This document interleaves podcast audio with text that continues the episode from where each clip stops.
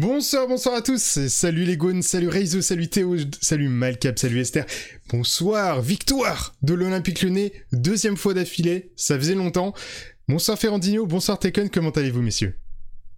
Salut. Moi, bah moi ça va moyennement. On va, on va quand même se satisfaire de la victoire, mais on en parlera, on en C'est ça. parlera plus après. La, seconde mi-temps a, a été plus poussivée, toi euh, Tekken. Bonsoir à tous, euh, je suis soulagé et j'ai eu très peur hein, sur la deuxième mi-temps.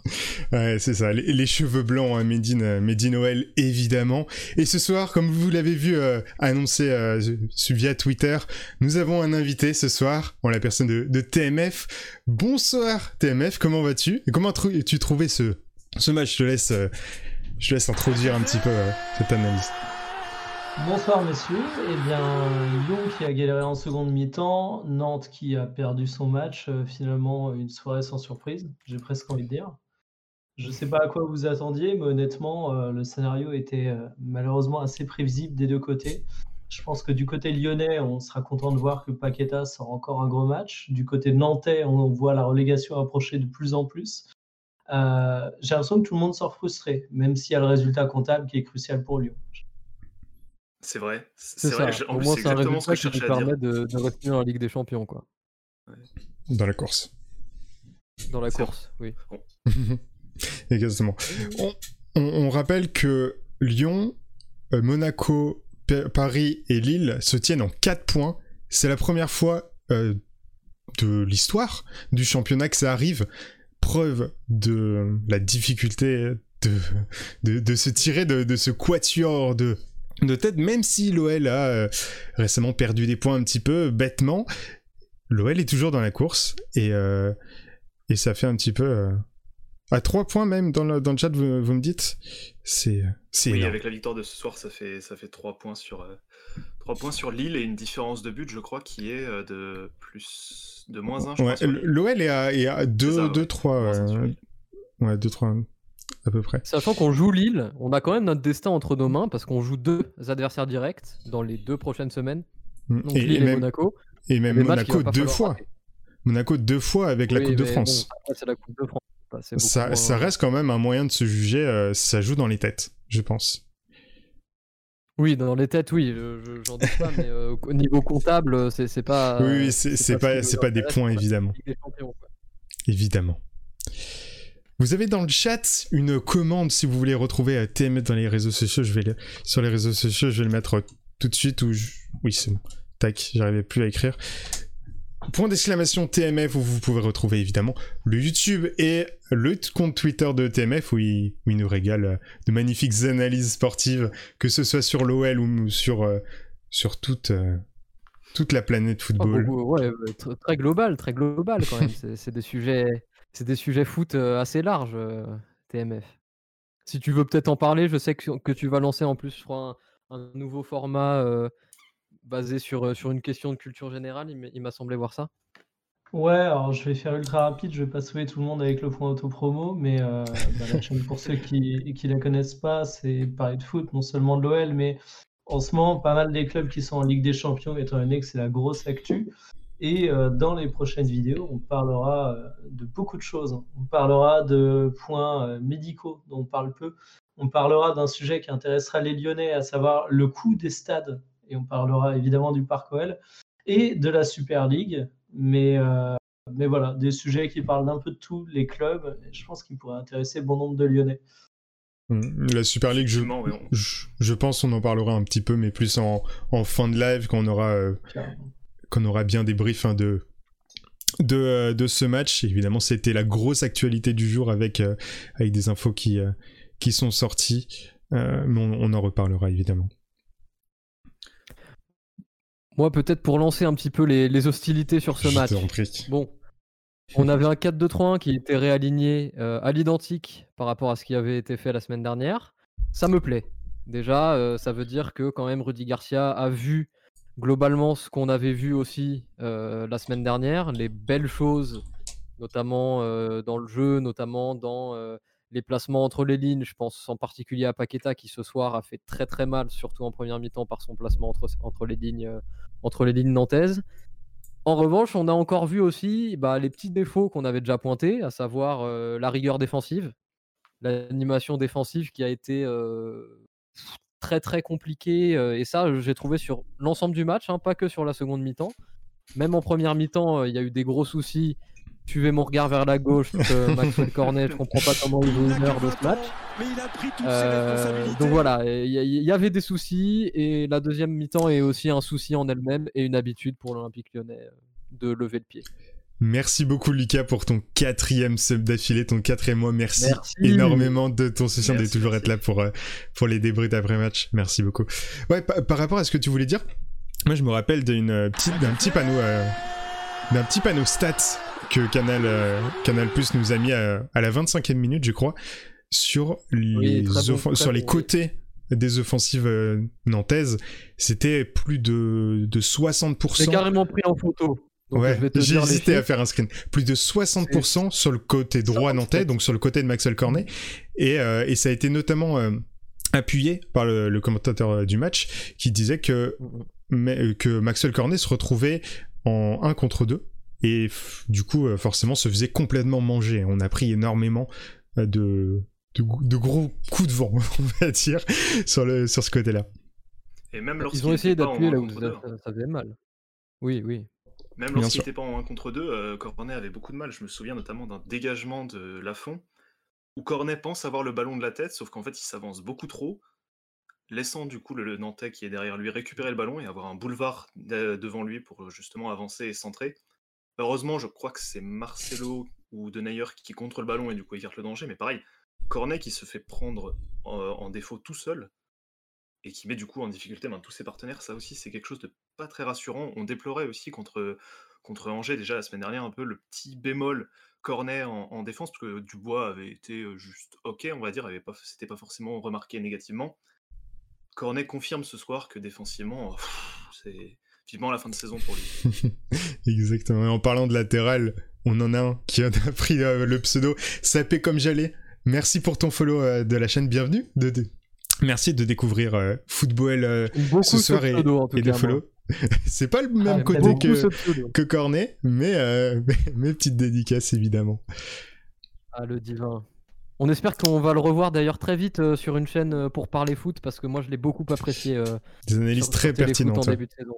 Ouais, ouais, ouais. Bien ouais. sûr. sur, euh, sur Téléfoot, ouais. Bien Ça, c'était, c'était la, petite, euh, la petite parenthèse euh, pseudo. Mais, euh, mais, euh, et toi, toi, toi, TMF, du coup, t'as pensé quoi euh, globalement un petit peu de, sur, euh, sur la prestation euh, lyonnaise, nantaise, un petit peu comme tu le sens? Euh, bah, pour continuer dans ce que vous évoquiez, c'est vrai que Nantes penchait énormément euh, sur son côté droit au départ. Tu sentais que ça attaquait, euh, ça attaquait le petit cornet. Euh, Koulibaly notamment, j'ai trouvé que euh, Mm. par rapport à son positionnement de départ, on le retrouvait énormément là. Et ça passait, ça passait, ça passait. Et là où ça m'a inquiété un petit peu pour Lyon, c'est que Nantes, tu le sais, c'est une équipe qui n'a pas énormément de qualité technique. Et quand il s'agit de faire la différence dans les derniers mètres, ça va soit faire le mauvais choix, soit ça va tenter de faire un centre, alors que c'est euh, obvious à 50 000 km que ça passera pas. Mais mine de rien, je trouve que Nantes s'est quand même trouvé assez souvent aux abords de la surface, a quand même touché Tout un nombre de ballons euh, assez impressionnant, même en première mi-temps, dans des zones qui peuvent être jugées dangereuses.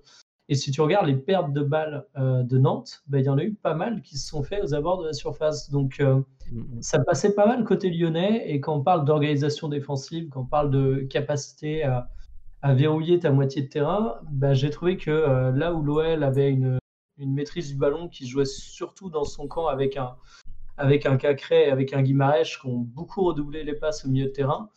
Tu as un FC Nantes qui a réussi à avancer super rapidement et honnêtement, tu as eu devant un peu plus de qualité. Euh, je me demande ce que ça aurait donné du côté de l'OL. quoi. Et en termes de stats offensives, c'est. euh, avec un Koulibaly. Avec un Mm. sans Koulibaly.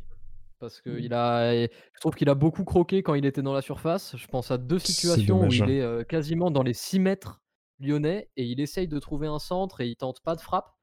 Je- à un moment, je me suis quand même demandé, mais t'es- ton poste c'est buteur. tu te retrouves dans la surface de réparation, quasiment dans les 6 mètres lyonnais. et tu sais pas quoi faire alors que genre euh, je sais pas frappe tente ta chance tu vois parce que si Mm. tu la tentes pas bah c'est sûr que tu vas pas marquer c'est bête euh, c'est- c'est c'est- c'est tout bête à dire mais euh, si tu frappes pas tu marques pas en général hein. Bah, surtout Mhm. que souvent, tu lançais tes joueurs en profondeur, donc tu sais que tu n'avais pas une présence énorme dans la surface, tu sais que tu n'avais pas 50 000 solutions de passe. Euh, Il y a un moment, effectivement, tu dis que sur un malentendu, la frappe peut passer. Quoi. Tu, tu sais de toute façon que tu n'as pas de solution, que ton jeu il va jouer sur la vitesse, que tu vas réussir à passer sur les côtés, parce que les latéraux de l'OL, tu connais leur non-qualité Mhm. dans certaines situations. Donc j'a- j'avoue que match frustrant du côté nantais pour ça. Et euh, une oui, stat, je- euh, Oui, je, je vou- je voulais juste parler de, la stat en, en termes de tir total, euh, que ce soit première ou seconde mi-temps.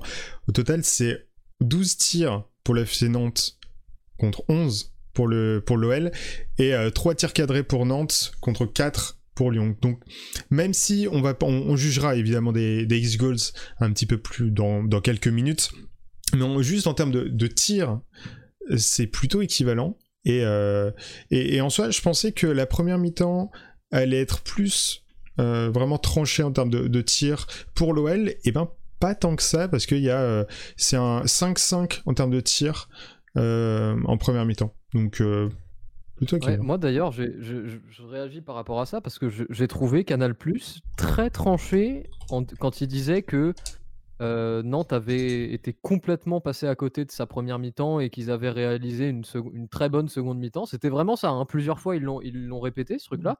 Moi, je suis pas complètement d'accord. Je trouve que Nantes a été, certes, un peu meilleur en seconde mi-temps parce qu'il y avait plus d'impact, il y avait un petit peu plus de mouvement au milieu. Je pense à Louza, euh, surtout, qui a fait une bien meilleure seconde mi-temps.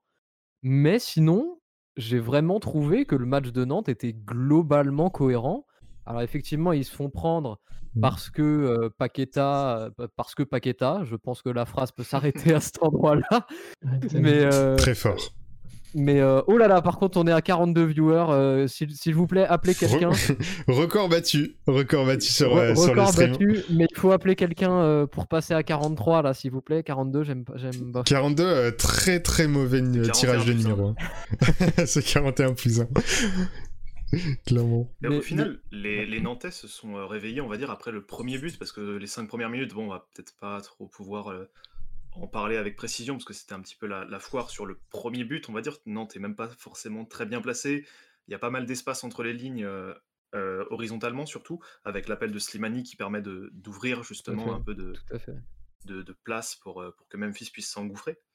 Et justement, après ce premier but marqué par l'OL, tout le monde s'est un peu, côté lyonnais, un peu reposé, euh, endormi, a relâché un petit peu son attention. Et, et Nantes, c'est justement devenu euh, un peu plus menaçant dès en fait la, la 6-7e minute, justement après le, après le but.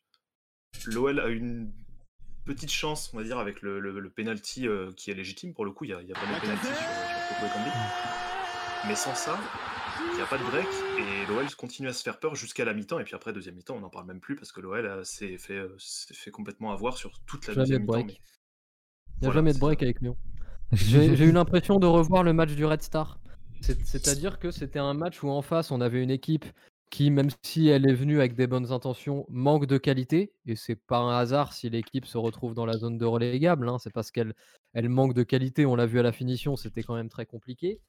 Et on a du coup une supériorité technique et individuelle des joueurs de l'Olympique lyonnais sur les joueurs du FC Nantes. Ça, ça nous fait arriver à 2-0 à la mi-temps. Et à 2-0 à la mi-temps, on fait exactement la même que contre le Restart, contre qui on avait aussi la supériorité technique et individuelle, hein, équipe de 3 division, je le rappelle. Et on se déconcentre, et on s'arrête de jouer, et on se prend le, le, le, bah, troisième but du match, qui est le but clé. hein. En général, le troisième but du match est un but clé.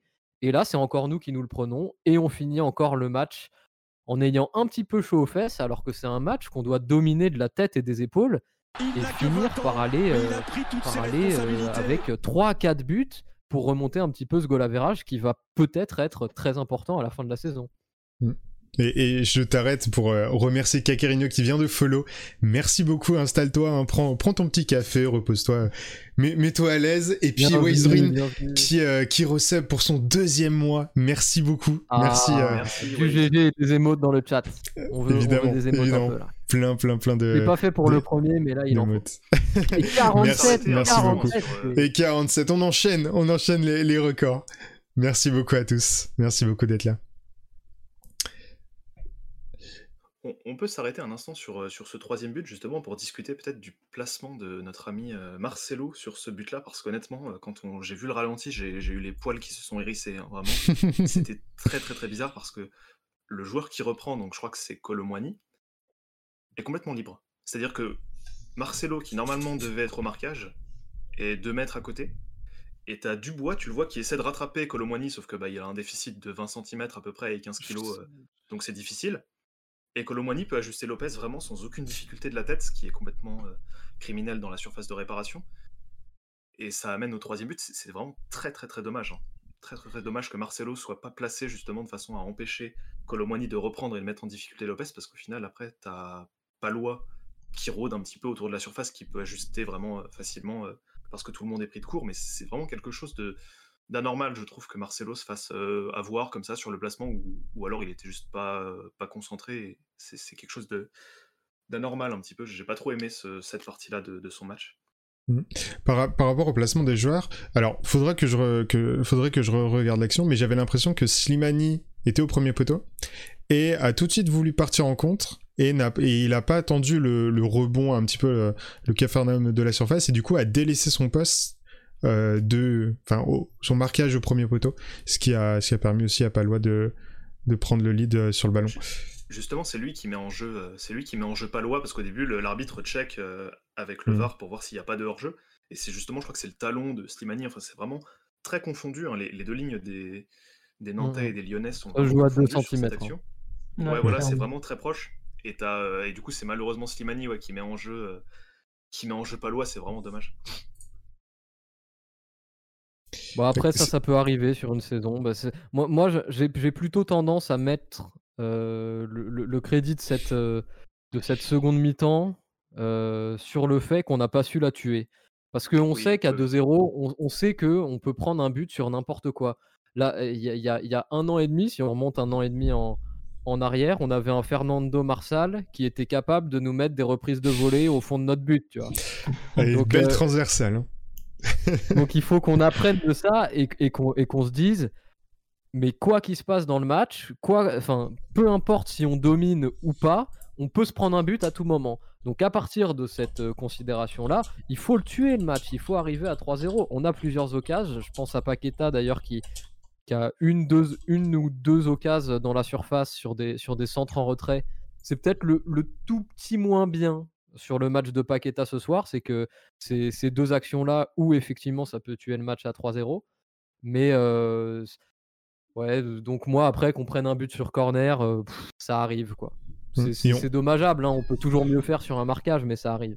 Tu parles de, de Paqueta, il y a Rafut qui nous donne une, une, stat dans le chat qui nous dit que si on veut une stat pour appuyer l'impression de surménage de Paqueta, 4 passes clés, 100% de passes en profondeur réussie et il est impliqué sur 9 buts lors des 10 derniers matchs de l'Olympique lyonnais. C'est énorme. Dépendance.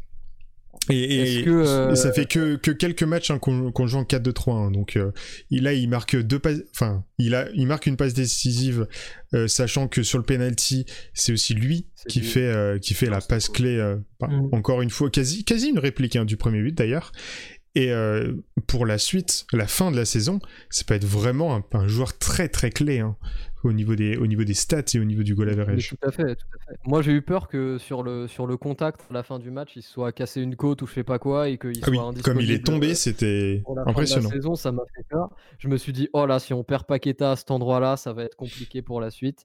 Et peut-être euh, peut-être TMF, tu auras un avis euh, un petit peu plus objectif que nous sur Paqueta parce que franchement, c'est quand même très dur de, de, d'étouffer l'enthousiasme autour de, autour de Lucas Paqueta quand on est euh, supporter de l'Olympique Lyonnais. Donc, euh, si tu as un avis, toi, euh, un peu extérieur à ce niveau-là, je, suis preneur. Non, pour le coup, je pense pas étouffer l'enthousiasme. parce que, honnêtement, quand Paqueta est arrivé à l'OL, moi, j'étais un peu curieux avec tout le, toute leur galaxie de milieu offensif. une gestion d'effectifs qui pouvait interroger. on savait en plus qu'il interroge toujours. Ouais, qui interroge toujours d'ailleurs, qui, qui, qui, interrogeait également lui Paqueta du côté du Milan. Donc j'attendais de voir ce que ça va donner. Mais en fait, ce soir, euh, je me rends compte d'un truc, c'est que effectivement Paqueta est sur les deux buts. et que tu as un Noël qui se retrouve avec, euh, avec des faiblesses qui sont bien connues, avec des attaquants qui finalement, même dans un système différent, je trouve que euh, quand tu vois comment joue un, un euh, bon, j'ai pas envie de dire que les équipes en face ont pensé à trouver la solution, mais c'est quand même un petit peu l'idée. Et ce soir, tu enlèves Paqueta de l'OL. Euh, j'ai quand même l'impression que tu te retrouves avec un match assez neutre, avec un déficit de créativité, que même Cacré et Guimarães, pourtant Dieu sait que j'adore Cacré, euh, sont des joueurs qui ont, ont aidé à apporter ton assise technique et ta supériorité dans le domaine, mais tu n'aurais pas fait la différence à eux seuls. Et, et ouais, je trouve que, que il sort un match énorme, mais que Lyon a une vraie dépendance envers lui. Et que si on se pose la question sur euh, qu'est-ce qui arrive s'il y a une blessure, ça en dit long sur l'état de ce Lyon. Et honnêtement, je trouve ça même assez inquiétant. Euh, parce qu'il y a beaucoup de joueurs qui sont censés pouvoir concurrencer Paqueta. Mais aujourd'hui, je trouve que c'est sans commune mesure. Quoi. Tu, tu mets un Hawar à sa place. Vu le Hawar qu'on a vu cette saison, euh, je trouve que tu perds mais énormément. Donc, euh, non, clairement, pour moi, ce soir, la victoire, elle est, elle est signée Paqueta. C'est voir ça, qui bah, est- écoute, euh, moi j'ai rien à ajouter sur ça, je- c'est complètement, euh, complètement dans la lignée de ce que je pense. Donc euh, c'est c'est depuis, janvier, hein, enfin depuis février, parce qu'il a eu un mois de janvier un tout petit peu moins bon, Paqueta, mais euh, un Mhm. Paqueta un Ça tout s'est petit peu joué sur bon, quelques c'est matchs. toujours le meilleur joueur de l'Olympique lyonnais hein, à l'heure actuelle. Et, euh, et depuis février, bah, c'est lui qui porte l'équipe. Les, les points qu'on prend, bah, la, la stat dans le chat euh, parle d'elle-même. hein.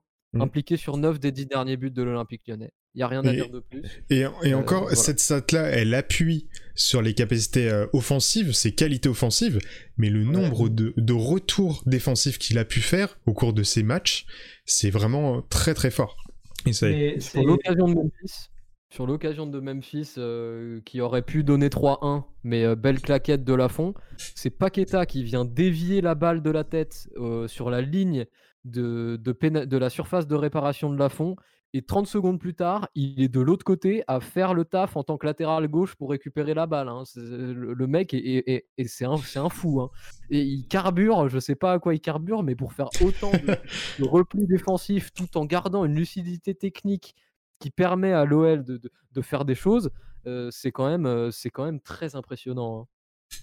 Mais c'est ça qui est hyper intéressant dans Paqueta, je trouve. C'est que moi, au départ, mon scepticisme, il venait de, du fait qu'il allait devoir potentiellement assumer des tâches défensives et que c'était pas forcément sa tasse de thé au départ. On a vu qu'il a été capable de le faire du côté de l'OL et que même à des postes qui n'étaient pas spécialement avancés, il avait cette capacité à être un peu au four et au moulin. Et même aujourd'hui, où tu le mets dans ce qui est censé être son poste préférentiel, il a gardé cette capacité à aller toucher du ballon un peu plus bas quand il faut, de faire des retours, de contribuer à relancer proprement. Et je trouve que c'est un joueur hyper complet. Et aujourd'hui, euh, j'ai beau adorer Memphis. Tu me dis quel est le joueur qui fait l'identité du jeu de cette OL. euh, pour moi, c'est clairement Paqueta. Il est euh, à la fois un joueur que tu vas souligner par sa capacité à être travailleur, à la fois un joueur qui va parfois te combler certaines faiblesses, et le joueur qui va t'apporter la créativité et te débloquer les matchs. C'est assez hallucinant pour le coup. Si Théo est dans le chat, euh, je pense que ça doit, ce que tu viens de dire euh, doit, doit lui plaire euh, pas mal. Donc, euh, mais, mais oui, et puis au-delà, au-delà de, ce, de ce que tu viens de dire, je vais rebondir. Il a en effet une capacité à défendre qu'on n'attendait pas. Je pense que ça a surpris tout Mm. le monde. euh, Dès son premier match, au d'ailleurs. son arrivée. C'est ça, c'est ça. Ça a surpris tout le monde au moment de son arrivée. Mais au-delà d'avoir la capacité, moi j'ai l'impression qu'il aime ça aussi. Qu'il aime aller gratter la balle pour ensuite avoir le jeu face à lui et lancer la contre-attaque et lancer le mouvement collectif. J'ai vraiment l'impression qu'il a une, une appétence pour ce genre de mouvement. Et, c'est bien ce qu'on voit aussi ce soir, étant donné qu'il était, co- comme on l'a déjà dit, un petit peu plus haut dans cette, euh, position de numéro 10 du 4-2-3-1. Et ben c'est pas pour autant qui, euh, qui s'est arrêté de faire le boulot défensif et d'aller gratter des ballons. Donc euh, c'est vraiment euh, une aubaine, euh, une aubaine Paqueta euh, pour l'Olympique lyonnais. Et ce soir, ce sera encore, euh, je pense, sans, sans trop de doute, euh, l'homme du match euh, de notre côté. Et, et d'ailleurs, Re- Reizo qui, qui, qui ajoute aussi, euh, Paquet- Paqueta c'est aussi l'homme de la semaine puisque malencontreusement, enfin pour lui, et- Ah, il, il a Ah montré, il a fait le, le pack opening du nouveau maillot de l'OL pour la saison prochaine avec une magnifique barre, euh, euh, oui barre, euh, rouge et bleu euh, avec euh, quelques euh, quelques lions un petit peu en, en, magnifique. C'est Maillot magnifique. Hein. c'est ah, clairement. Très Ils clairement. vont prendre Enfin, mon argent très très vite là. euh, Oui, une bande, oui, d'ailleurs. Il y aura marqué pigeon sur mon front si vous voulez, mais euh, Et Paqueta Nando.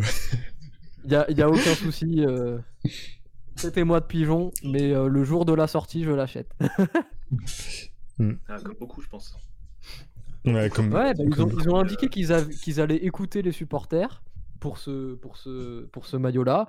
Et bah, euh, je pense qu'ils ont bien réussi leur coup parce que ça ressemble quand même pas mal à certaines créations hein, qu'on a pu voir de, de designers euh, amateurs sur Twitter qui aiment bien faire leur euh, faire, euh, faire des petites créas comme ça et, et les montrer à, à la commu. Et au final, ils ont écouté ça et je suis assez, je suis assez optimiste quand même sur les chiffres de vente de ce maillot l'année prochaine. Clairement. Tu voulais conclure, euh, Tekken? Oui, pour conclure rapidement sur euh, notre ami Paqueta et aussi son association avec Memphis, depuis 4 matchs, donc depuis euh, le match en, euh, contre Lens, puis contre Red Star en Coupe de France, puis contre Angers, puis contre Nantes ce soir, tous les buts sont inscrits soit par Paqueta, soit par Memphis. C'est C'est-à-dire que le, danger en fait de l'OL vient que de que d'eux. Personne bah, d'autre. C'est-à-dire que Toko et Kambi qui avaient pas mal de réussite, notamment sur le premier semestre, on va dire, de cette année sportive 2020-2021, ne marque plus. On le voit plus beaucoup. C'est vrai. Kadewere bah, est blessé. Slimani se démène, on va dire, sans ballon, et ça, euh, moi, j'adore, honnêtement, son activité, son pressing, ses efforts et surtout ses intentions bah, sont louables. Même si par moment, avec le ballon, on le sent un peu, voilà, c'est, parfois c'est emprunté, parfois c'est, c'est un, petit peu, euh, un petit peu mou. Au final, tout le danger, euh, tout le danger pour l'OL bah, vient des, des deux. euh, Memphis qui est énormément euh, à la finition et Paqueta du coup qui est un peu sur une facette euh, hybride avec ce, ce danger offensif et aussi cette, euh, cet apport défensif justement en faisant l'essuie-glace euh, verticalement. Donc vraiment c'est- ces deux joueurs-là seront sans doute les, les clés pour la, la fin de saison et c'est très très bien. Mais je m'inquiète aussi sur quels sont les joueurs qui pourront aussi pallier les éventuelles défaillances du coup du duo Memphis-Paqueta qui est absolument omniprésent pour le moment? Moi, ça me fait, ça me fait rebondir parce que tu, ça me fait bondir et ça va me faire rebondir sur, euh, sur, sur ta phrase parce que euh, en première partie de saison, tu l'as dit, tu as parlé de Tino, tu as parlé de Toko. On avait euh, bah, cette, cette, fameuse, cette fameuse ligne de 3, ce, ce- ce trident qui était d'une efficacité quand même royale. hein. C'était, c'était proche, c'était proche du génie quand même, ce qu'on avait, ce qu'on avait devant niveau efficacité dans les, dans les je dirais 4-5 premiers mois de, de- la saison, de la saison de Ligue 1. Et ensuite, on a eu ce gros passage à vide que j'estime perso à partir de début 2021, donc janvier, février, mars. Et depuis, on a vraiment cette, cette nouvelle connexion, en tout cas cette tentative de connexion entre un Paqueta et entre un Memphis qui sont à eux deux les deux, euh, je dirais, les deux leaders techniques et les deux leaders aussi charismatiques et dans l'attitude qui, euh, qui je l'espère, bah, réussiront à mener Lyon en- au moins en Ligue des Champions l'année prochaine parce qu'on en a besoin. On Mm. en a besoin. euh, on a besoin d'argent. voilà, faut dire. On va pas parler chinois. On a besoin d'argent. Donc, si on veut si on veut espérer garder aussi certains joueurs, bah il faut il faut se qualifier pour la meilleure des compétitions et, euh, et pour rembourser bah, tous les prêts, il faut se qualifier pour la meilleure des compétitions. Et pour que Football puisse faire des euh, contenus autour d'affiches prestigieuses comme euh, Lyon-Real Madrid, eh ben, il faut que l'OL se qualifie pour la meilleure des compétitions. Donc voilà, tout ça, c'est que des bonnes raisons pour, pour, pour continuer de- de la route dans ces cinq derniers matchs. Je crois qu'il reste cinq, cinq matchs. Euh. Ça doit être quelque chose comme ça. Euh, six- Euh, ouais, et en 5-6 Ligue 1, il matchs. reste cinq matchs et du coup, t'en as, t'en as 3 maximum en Coupe de Mm. France, évidemment, si gagne. Tout dépend de nos, de nos résultats. Et, et je, vous- tu parlais de, de Memphis, je voulais préciser, Tekken l'a fait aussi dans le chat, que le fait que Memphis ait, euh, ait été remplacé, c'est aussi parce qu'il était sous le coup d'une suspension s'il prenait une, un, Carton jaune. un carton jaune. Donc ça explique et ça, ça justifie en soi euh, sa sortie. Voilà, ça, plus aussi l'état de forme, on va dire, parce que tu vas en avoir besoin contre Monaco, où c'est vraiment un choc, quart de finale de Coupe de France en plus, donc tu as de l'enjeu euh, ajouté à la, à la qualité de l'adversaire de base. Mm. Memphis va sans doute jouer tous ces matchs-là, donc Coupe de France plus Ligue 1. C'est aussi pas mal de Mm. gérer aussi son, son état de forme euh, et, et son état aussi physique pour justement cette fin de saison. Donc c'est pas forcément déconnant de le voir sortir prématurément euh, vers la 77e ou quelque chose Ouais, comme ça. par là, ouais. Ça, ça a du sens, on va dire. c'est frustrant parce que c'était lui vraiment qui allumait le, le- les offensives avec Paqueta. Donc sur ce point-là, on se dit mince, on va avoir un peu une, un déficit de créativité pour, euh, pour l'attaque. Mais tu dois aussi penser justement à la fin de saison où tu dois absolument gagner chaque, euh, chaque match. Pour la Coupe de France, bon, ça c'est un peu une parenthèse, mais pour la Ligue 1, il n'y a vraiment aucun, euh, aucun match nul et aucune défaite qui soit vraiment Mhm. envisageable. Donc autant préserver Memphis, sachant que l'OL mène contre Nantes. Je suis d'accord, sur le court terme, ça embête un petit peu parce qu'on se dit, ouais, on va perdre un peu de spectacle. En plus, Garcia nous a mis euh, Deschilio plus Diomandé à la... en, en défense, donc c'est vraiment euh, pour bétonner, bétonner euh, de chez bétonner. Mais bon, on a les trois euh, et surtout, on a Memphis qui est euh, pas, euh, pas suspendu, ni blessé, ni fatigué, donc c'est c'est quelque chose de, de plutôt positif, je trouve. j'ai même été rassuré de voir Memphis sortir parce qu'on le sait, euh, Garcia, c'est parfois un homme qui, quand il a ses, quand il a ses joueurs, quand il a sa compo, quand il a sa pointe qui est bien établie, il peut avoir tendance à beaucoup faire jouer les joueurs. Euh, je crois qu'on a tous encore en tête la saison euh, incroyable que Dembélé avait fait où il jouait absolument euh, chaque minute. Oui, oui. Euh, Recordman européen sur les 5 grands Voilà, championnats. recordman européen, c'était quand même absolument incroyable. Bon, déjà, je me dis que les confrontations directes face à Monaco vont pas être simples, et pourtant elles sont obligatoires. Euh, il faut que, il faut que, il faut que ce soit gagné du côté de l'OL, mais tu peux pas te passer d'un Memphis, parce qu'effectivement, t'as pas de remplaçant un peu comme Paqueta qui ferait le taf aussi bien. C'est ça. C'est ça. Donc ouais, effectivement, j'avais oublié moi cette, euh, cette petite nuance sur le sur le sur le carton jaune quand il est sorti. Ça m'avait un petit peu un petit peu surpris euh, à, à ce moment-là, mais mais en effet, c'est bien vu et et ça peut ça, ça peut expliquer ce ce changement qui en En- tout en cas partie, euh, a surpris Memphis. Oui. Ça, ouais. Il- Comme disait. tous, euh, euh, vous vous souvenez sans doute du match de l'année dernière euh, PSG Dortmund où tu as euh, Meunier qui dit en conférence de presse Mm. Ah, euh, ma suspension pour le match retour, non, je, bah, personne ne m'avait averti.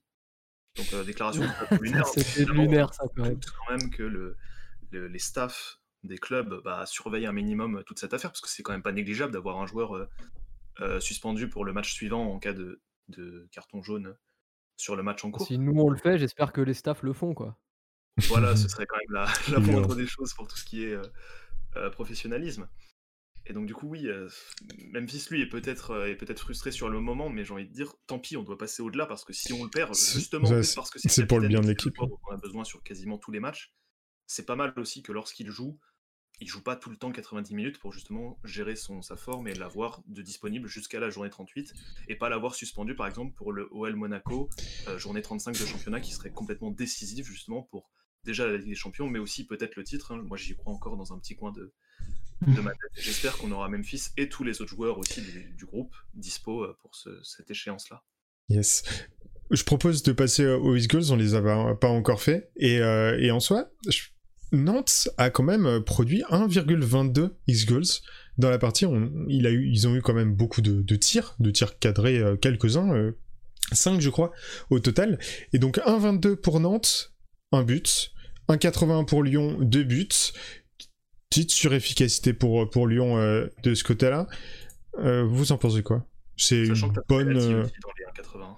oui, sachant qu'il y a un penalty, c'est vrai. Donc en soi, c'est à peu près, à peu près pareil. hein. Oui, oui, c'est à peu près pareil. Et surtout, ça illustre pas mal, je trouve, le, le déchet offensif, on va dire, dans le dernier geste qu'ont eu les, les Lyonnais. Je pense Mm. notamment, vous, vous l'avez sans doute tous remarqué sur la fin du match, du coup. On a Paqueta qui réussit à se jouer de Denis Sapia sur le côté gauche euh, nantais et côté droit, du coup, euh, lyonnais. Puis il adresse un centre pour Toko Ekambi, sauf que Toko Ekambi, bah, évidemment, euh, je sais pas, il, il a- il tape le ballon avec la cheville ou il, il rate complètement sa reprise. Et pareil, ça, c'est un truc qui te vendange un tir cadré.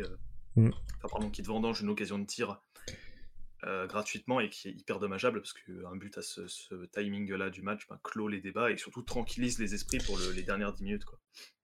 Et, et en soi, le- les, les deux buts qu'on met, c'est nos deux plus grosses occasions. Alors certes, il y a un penalty pour le, pour le second but, mais pour le premier but, c'est euh, c'est tout de suite... euh, tout de suite 0-3 de, de Exol, ce qui est plutôt, euh, plutôt bon. Et le but de Palois, c'est quand même euh, un immanquable. hein. Il, y a, il y a quasi 0-9 de, de X-Goals, genre plus qu'un penalty.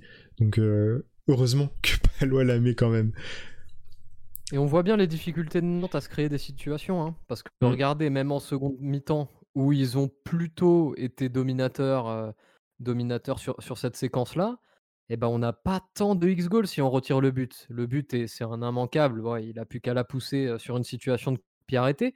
Mais si on retire cette situation-là, bah, on voit que au niveau X-goals, il y a vraiment, vraiment pas grand-chose. Donc je trouve que ça illustre vraiment bien ce qu'on disait juste avant sur, sur la peut-être le manque de confiance aussi, mais, mmh. mais au moins aussi le manque de qualité devant côté, côté nantais. Mmh. Et, d'un point de vue euh, particulier, d'un point de vue des joueurs, Memphis, alors certes, il y a le, le penalty qui lui donne, c'est combien 0,7 à peu près un, penalty 0,76. il a 1,30 de Xiols à lui tout seul, ce qui est quand même euh, plutôt bon. Ça faisait très longtemps qu'il n'y avait pas eu un, Memphis avec autant de. Bah, et puis il y a deux buts. De points du, du compteur du euh, lyonnais, quoi quand on mm. parlait de, dépendance. Et, puis, et puis Lucas Paqueta qui a 0,21 exiols et 0,64 en expected euh, euh, assist, donc euh, passe décisive. C'est encore très très beau. Je, suis très curieux de voir à, combien descend justement le compteur pour l'OL si tu enlèves juste Memphis Paqueta, tu vois. Je crois que si tu enlèves les deux, tu tombes à 0,1 ou 0,2. Enfin bref, c'est. En, vrai, je peux, je, peux aller regarder. Euh... Plutôt négatif cette fois-ci la dépendance que l'OL a euh, vis-à-vis de, de son duo, on va dire, de joueurs. Euh, alors plutôt axio, même si on sait voilà que Memphis ce soir a joué plutôt lié gauche, même s'il n'hésite pas, il, pardon, il n'hésite pas à se, à se, recentrer justement pour euh, combiner avec un Slimani qui décroche et puis qui lui fait aussi des, des espaces. Moi, je voulais juste souligner un petit truc sur, sur Nantes aussi, parce que ce qui m'a ce qui m'a pas mal surpris, c'est que Nantes n'est pas venu pour subir. Nantes, dès le début du match, ils sont là avec un bloc médian. Vraiment, ils sont pas venus avec un bloc bas. Hein. c'était c'était c'était un, un, un, Nantes en bloc médian qui visait quand même la création de jeu. Bon, on a déjà dit, on a déjà pas mal parlé sur, sur les manques les manques techniques qu'il peut y avoir de, de, ce côté-là, mais, mais ils étaient venus quand même avec des intentions de jeu et ils ont été complètement contrecarrés en première mi-temps par le jeu, en, le jeu entre les lignes de Paqueta qui se retrouvait toujours seul entre la ligne des milieux nantais et la ligne des défenseurs nantais.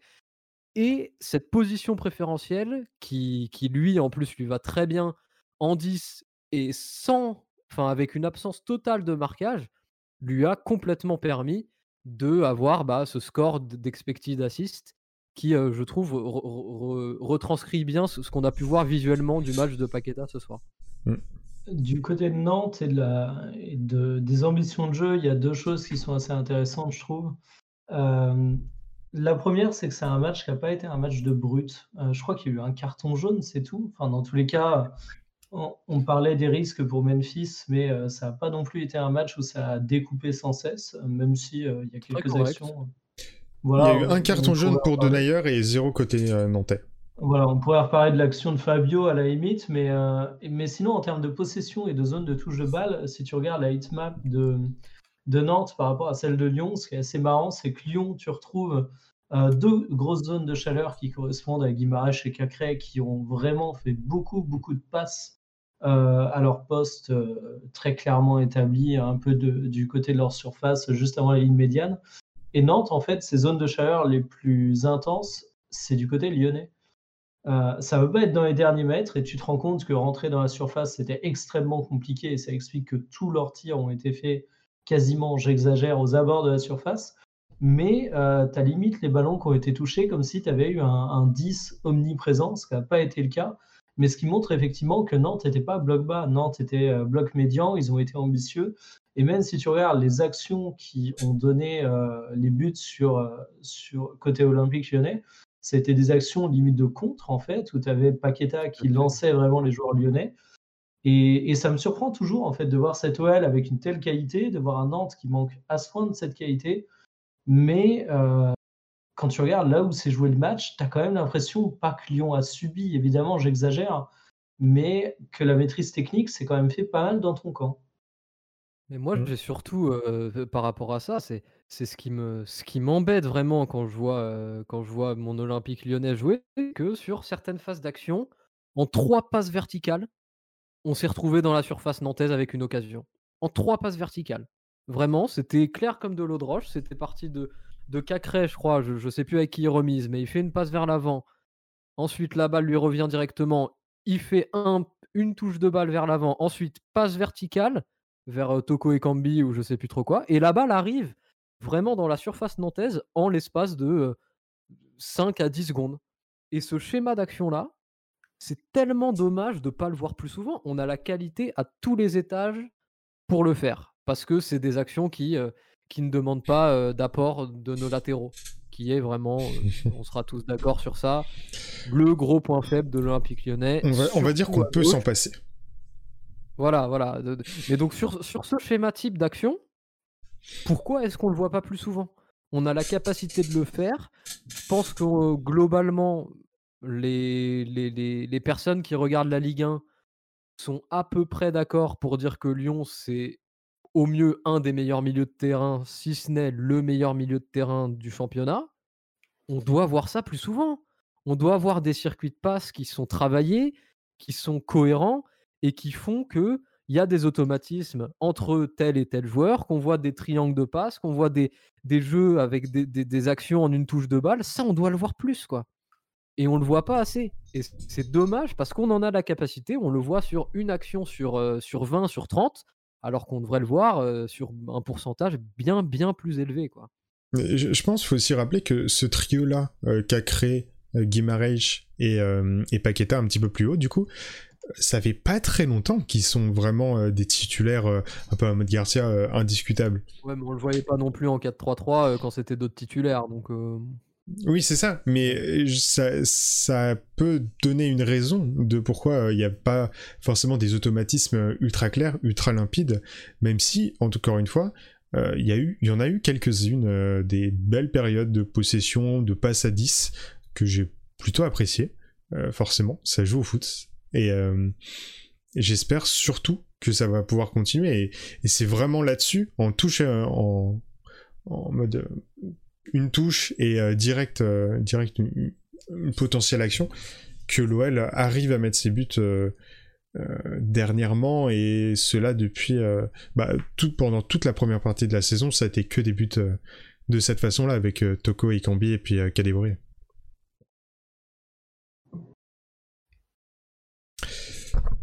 il y a personne qui veut rebondir. Je peux meubler, il n'y a pas de souci. Moi, je peux meubler euh, au- autant que vous voulez. Ouais, je, je Ça- buvais les paroles de, de Tassou. Petite anecdote euh, tout à l'heure en, en- en préparant un petit peu euh, tout- toute la technique avant le match. On, a, on a setup euh, la, te- la technique en quoi? 5-10 minutes? Et euh, direct après pendant 20-30 minutes on a commencé à parler foot. Comme si on était en live mais juste entre nous parce que euh, c'est parti en automatique on a n'arrivait même pas à s'arrêter. Petite anecdote de, de préparation Je propose justement que si on, on arrive un petit peu à, à- à court de sujet euh, au niveau global du match, c'est peut-être le moment pour, euh, pour l'instant pub de, incroyable de Tassour qui va essayer de battre son record. record de 1 C'est minute 52, il me semble. Euh, ouais, que j'avais fait la première fois en Alors, first try. Confirmez-moi dans le chat si c'est bien C'est, 1 minute ouais. 52, mais il me semble que c'est ça. C'était Reizo, hein, je crois, qui. le football Yes. chrono, évidemment. Incroyable. Et ben, eh ben c'est parti. Cette fois, c'est bon. Euh, normalement, euh, je suis préparé. J'ai. euh, Il y, a, il y a tout qui est, il y a tout qui est setup. Alors, tout ce qui est setup, pas forcément. Parce que, pas en visuel, mais en termes de, de texte, ça l'est. Tac, en soi. Bah, J'en profite pour remettre le, le point d'exclamation TMF. Oui, n'hésitez pas. hein. Vous avez de nouveau Très infos, bon taf. N'hésitez pas à y aller. Le contenu est sympa. Le mec est sympa aussi. Ça, c'est un autre sujet. c'est ça un, un autre sujet, mais, mais c'est évidemment important. Euh, alors. Tac, c'est bon. Il suffit de switch là-dessus. Avec euh, Et voilà. Rafoot qui est au chrono. Ah non, c'est Reizo qui est au. Non, Rafoot qui est au, au chrono. Ouais. Il y, en a plusieurs, je pense, au, au chrono. Et. euh, tac. Top à la vachette. Attends. La référence bon. d'Interville. Top à la vachette, incroyable. Du coup, petite parenthèse euh, pub euh, pour euh, vous rappeler évidemment nos, nos réseaux sociaux avec euh, le Twitter. Vous avez les liens juste en dessous hein, du, du, du live avec euh, notre Twitter, notre YouTube, notre Discord, le Twitch évidemment. Vous pouvez follow, vous abonner si, si, si le cœur vous en dit. Euh, sur YouTube évidemment aussi, ça fait toujours plaisir. Euh, en termes d'échéance, oula, faut pas que je tape mon micro quand même. Euh, demain, 21h, le débrief sur Twitter et puis Instagram. C'est sous forme de petites slides où on passe les joueurs un à un, où on explique sa performance, on les note aussi. Et donc euh, ça va être la seconde partie du live, l'instant notation, vous allez pouvoir nous aider évidemment, le chat. Euh, l'après-demain, donc mardi à 16h, 17h, vous avez, la, euh, vous avez euh, le best-of du live. Donc c'est un format de 10-15 minutes où vous avez les meilleurs moments du live si vous avez besoin d'aller dormir parce que forcément vous avez peut-être cours le lendemain vous avez travaillé un petit peu tôt. C'est fait pour ça. Et puis demain, je voulais le dire, mais demain midi, vous avez la rediff du live sur YouTube si vous voulez aller voir. Côté Discord, vous avez encore une fois le, lien juste en, juste en dessous. Euh, voilà, on parle, euh, on, parle de tout. C'est vraiment actif. Il y en a plein dans le chat qui, qui sont. Ils pourront vous en parler si vous, si vous avez en- envie de, de, découvrir. On parle de l'OL, de ses adversaires, du football européen, de plein d'autres choses. Enfin, on fait du GeoGuessr, du Minecraft, enfin, plein d'autres choses. C'est super actif. Euh, c'est vraiment la communauté football. Je vous conseille d'aller faire un, un- tour. Vous avez aussi la boutique football où vous avez, bah, par exemple, ce mug qu'on fait de cette musique Ce mug est un follow jusqu'au bout la casette. Faut que bon euh, je te, je remercierai après mais vous avez donc euh, la boutique euh, la boutique football avec les t-shirts le, mug comme je vous ai montré. Des voilà plein de goodies. Ça permet de nous soutenir. Et puis enfin voilà. C'est de la bonne qualité. J'en ai quelques uns c'est assez agréable. Et puis dernier truc vous avez alors je, je sais pas si on l'a mis euh, en dessous. Vous avez on a une commande, je sais pas. Mais euh, vous avez Football English où vous pouvez retrouver des podcasts en anglais de, de l'Olympi- sur l'Olympique lyonnais. Euh, c'est fait par, par trois mecs qui sont vraiment, vraiment géniaux. Ils passent beaucoup de temps à faire ces podcasts. C'est vraiment complet. Et si vous voulez parler de l'OL tout en améliorant votre anglais, c'est vraiment une, une bonne petite astuce. Voilà, c'est tout pour moi. Fin du chrono. Je pense j'ai un petit peu dépassé. Mais Ouais, je pense, je pense. Il y a eu la Mais, euh, péripétie du micro aussi. Ouais, il y a eu le, le tapage du micro, c'est mon excuse. Mais euh, ça va, je pense que je suis entre les deux. euh, à 2 minutes 34. 2,34 Ça va. et en vrai. 787 euh, millième. Ça va. C'est pas, pas record précis ce soir sur le micro. sur le- Vous êtes, euh, sur vous le êtes sur, des, re- sur des bons records, des bonnes précisions. Là, les 85 centièmes ou les 787 millièmes, c'est pas mal. Ça, c'est de la Formule 1, ça. Ça, c'est du Verstappen, ça. c'est new record. Yes. Incroyable. Et puis, euh, et puis voilà. N'hésitez pas à aller faire un tour, euh, évidemment. Bon, bah, du coup, on va pouvoir enchaîner On va pouvoir avec enchaîner. seconde partie. La seconde partie, donc comme je vous le disais, on va pouvoir euh, noter euh, les joueurs du match, en tout cas les, ceux qui ont fait les meilleures Les performances, tops, les flops. les tops, les pas, nos tops, nos flops. Euh, faut juste que je setup le, le Photoshop et puis on va pouvoir, euh, on va pouvoir y aller. Alors, qui commence? TMF, à l- l'honneur à l'invité. Pour, de, pour tes tops en premier. c'est ça. De, de qui tu veux parler en premier, évidemment. Bah, en vrai, je vais pas faire spécialement d'originalité. hein. C'est l'avantage d'être le premier à parler. Euh, bah, si on parle de top, j'ai été obligé de mettre euh, Paqueta, mais je pense qu'on va pas insister dessus. On a plus ou moins tout dit. C'est ça. Avec Ça ses très, euh, très deux passes décisives, sa présence euh, dans le jeu, ses efforts défensifs. je pense que s'il fallait sortir un homme du match, ce serait très clairement lui. Euh, je parlerai également de Memphis, qui fait un premier but qui est quand même un but de grande classe. On ne l'a peut-être pas assez souligné, mais cette petite touche qui, qui permet de convertir l'excellente passe de Paqueta, elle n'était pas à la portée de n'importe quel joueur. Et ça fait plaisir de voir un Memphis en forme. Ça interroge d'autant plus sur les solutions de remplacement pour l'année prochaine s'il ne prolonge pas. Mais disons qu'en attendant, euh, il est relativement précieux dans la conquête du podium. Et euh, il faut que je sorte combien de tops? Vous en voulez Oh, combien? Si, si t'en as que deux qui se démarquent euh, bien Ouais. plus que les autres, on reste à deux. On veut pas faire du 3-3, euh, on, on préfère mettre le, le bon nombre, quoi. Je, je t'avoue que ce serait les deux tops sur le, Ouais, sur le match, parce que même côté, côté, euh, côté nantais, j'ai pas un nom en particulier qui va ressortir. Euh, c'est plus les Palois intentions de fait un bon match, je trouve. Palois, ouais. Palois, il Mm. fait un bon match, Il mais fait une Palois, il est mi-temps très, bon très match. fort. Si tu veux, c'est un petit peu le, le Paqueta nantais. J'exagère, mais, euh, mais c'est vraiment. c'est- ouais, c'est un petit peu le, le phare dans la nuit nantaise à, à bien des moments. C'est vrai qu'il fait une bonne rencontre, mais pour le coup, assez peu surpris de sa bonne rencontre. Louza aussi, peut-être. J'ai bien aimé. Seconde mi-temps surtout, parce que première mi-temps, Ouais. il était beaucoup moins présent, Louza. C'est c'est justement pour moi le, la petite différence entre le Nantes de première mi-temps et le Nantes de, et le, et le oh, je vais y arriver et le Nantes de seconde mi-temps, c'est Louza. Louza qui a créé beaucoup plus, je trouve, en, en seconde mi-temps avec euh, avec des dribbles intéressants. Euh, Il y a notamment une, une petite roulette euh, des familles qui est passée très très bien. Magnifique, Et hein. surtout, et surtout, elle est magnifique, mais surtout, elle est utile. Mhm. Parce que ce genre de geste, on en voit parfois, qui c'est c'est très beau, ça amuse la galerie, tant mieux, mais qui parfois sont pas dans le sens du jeu et qui font pas avancer l'action. Là, en plus, ça le remet dans le sens du jeu face au but lyonnais et ça fait avancer l'action nantaise. Donc oui, Louza, top de la seconde mi-temps côté Nantes. Par contre, de là à le mettre en, en top du match, j'ai quelques doutes. Tac, c'est bon. Je suis prêt. Il y aura juste les remplaçants un petit peu à, à, à modif. Mais hop là, on a l'équipe. Euh, De toute façon, euh, on, on a la chance avec Rudy, euh, enfin j'ai la chance, vu que vu qu'il modifie pas énormément son 11, d'une rencontre sur l'autre, il n'y a pas grand chose à modifier.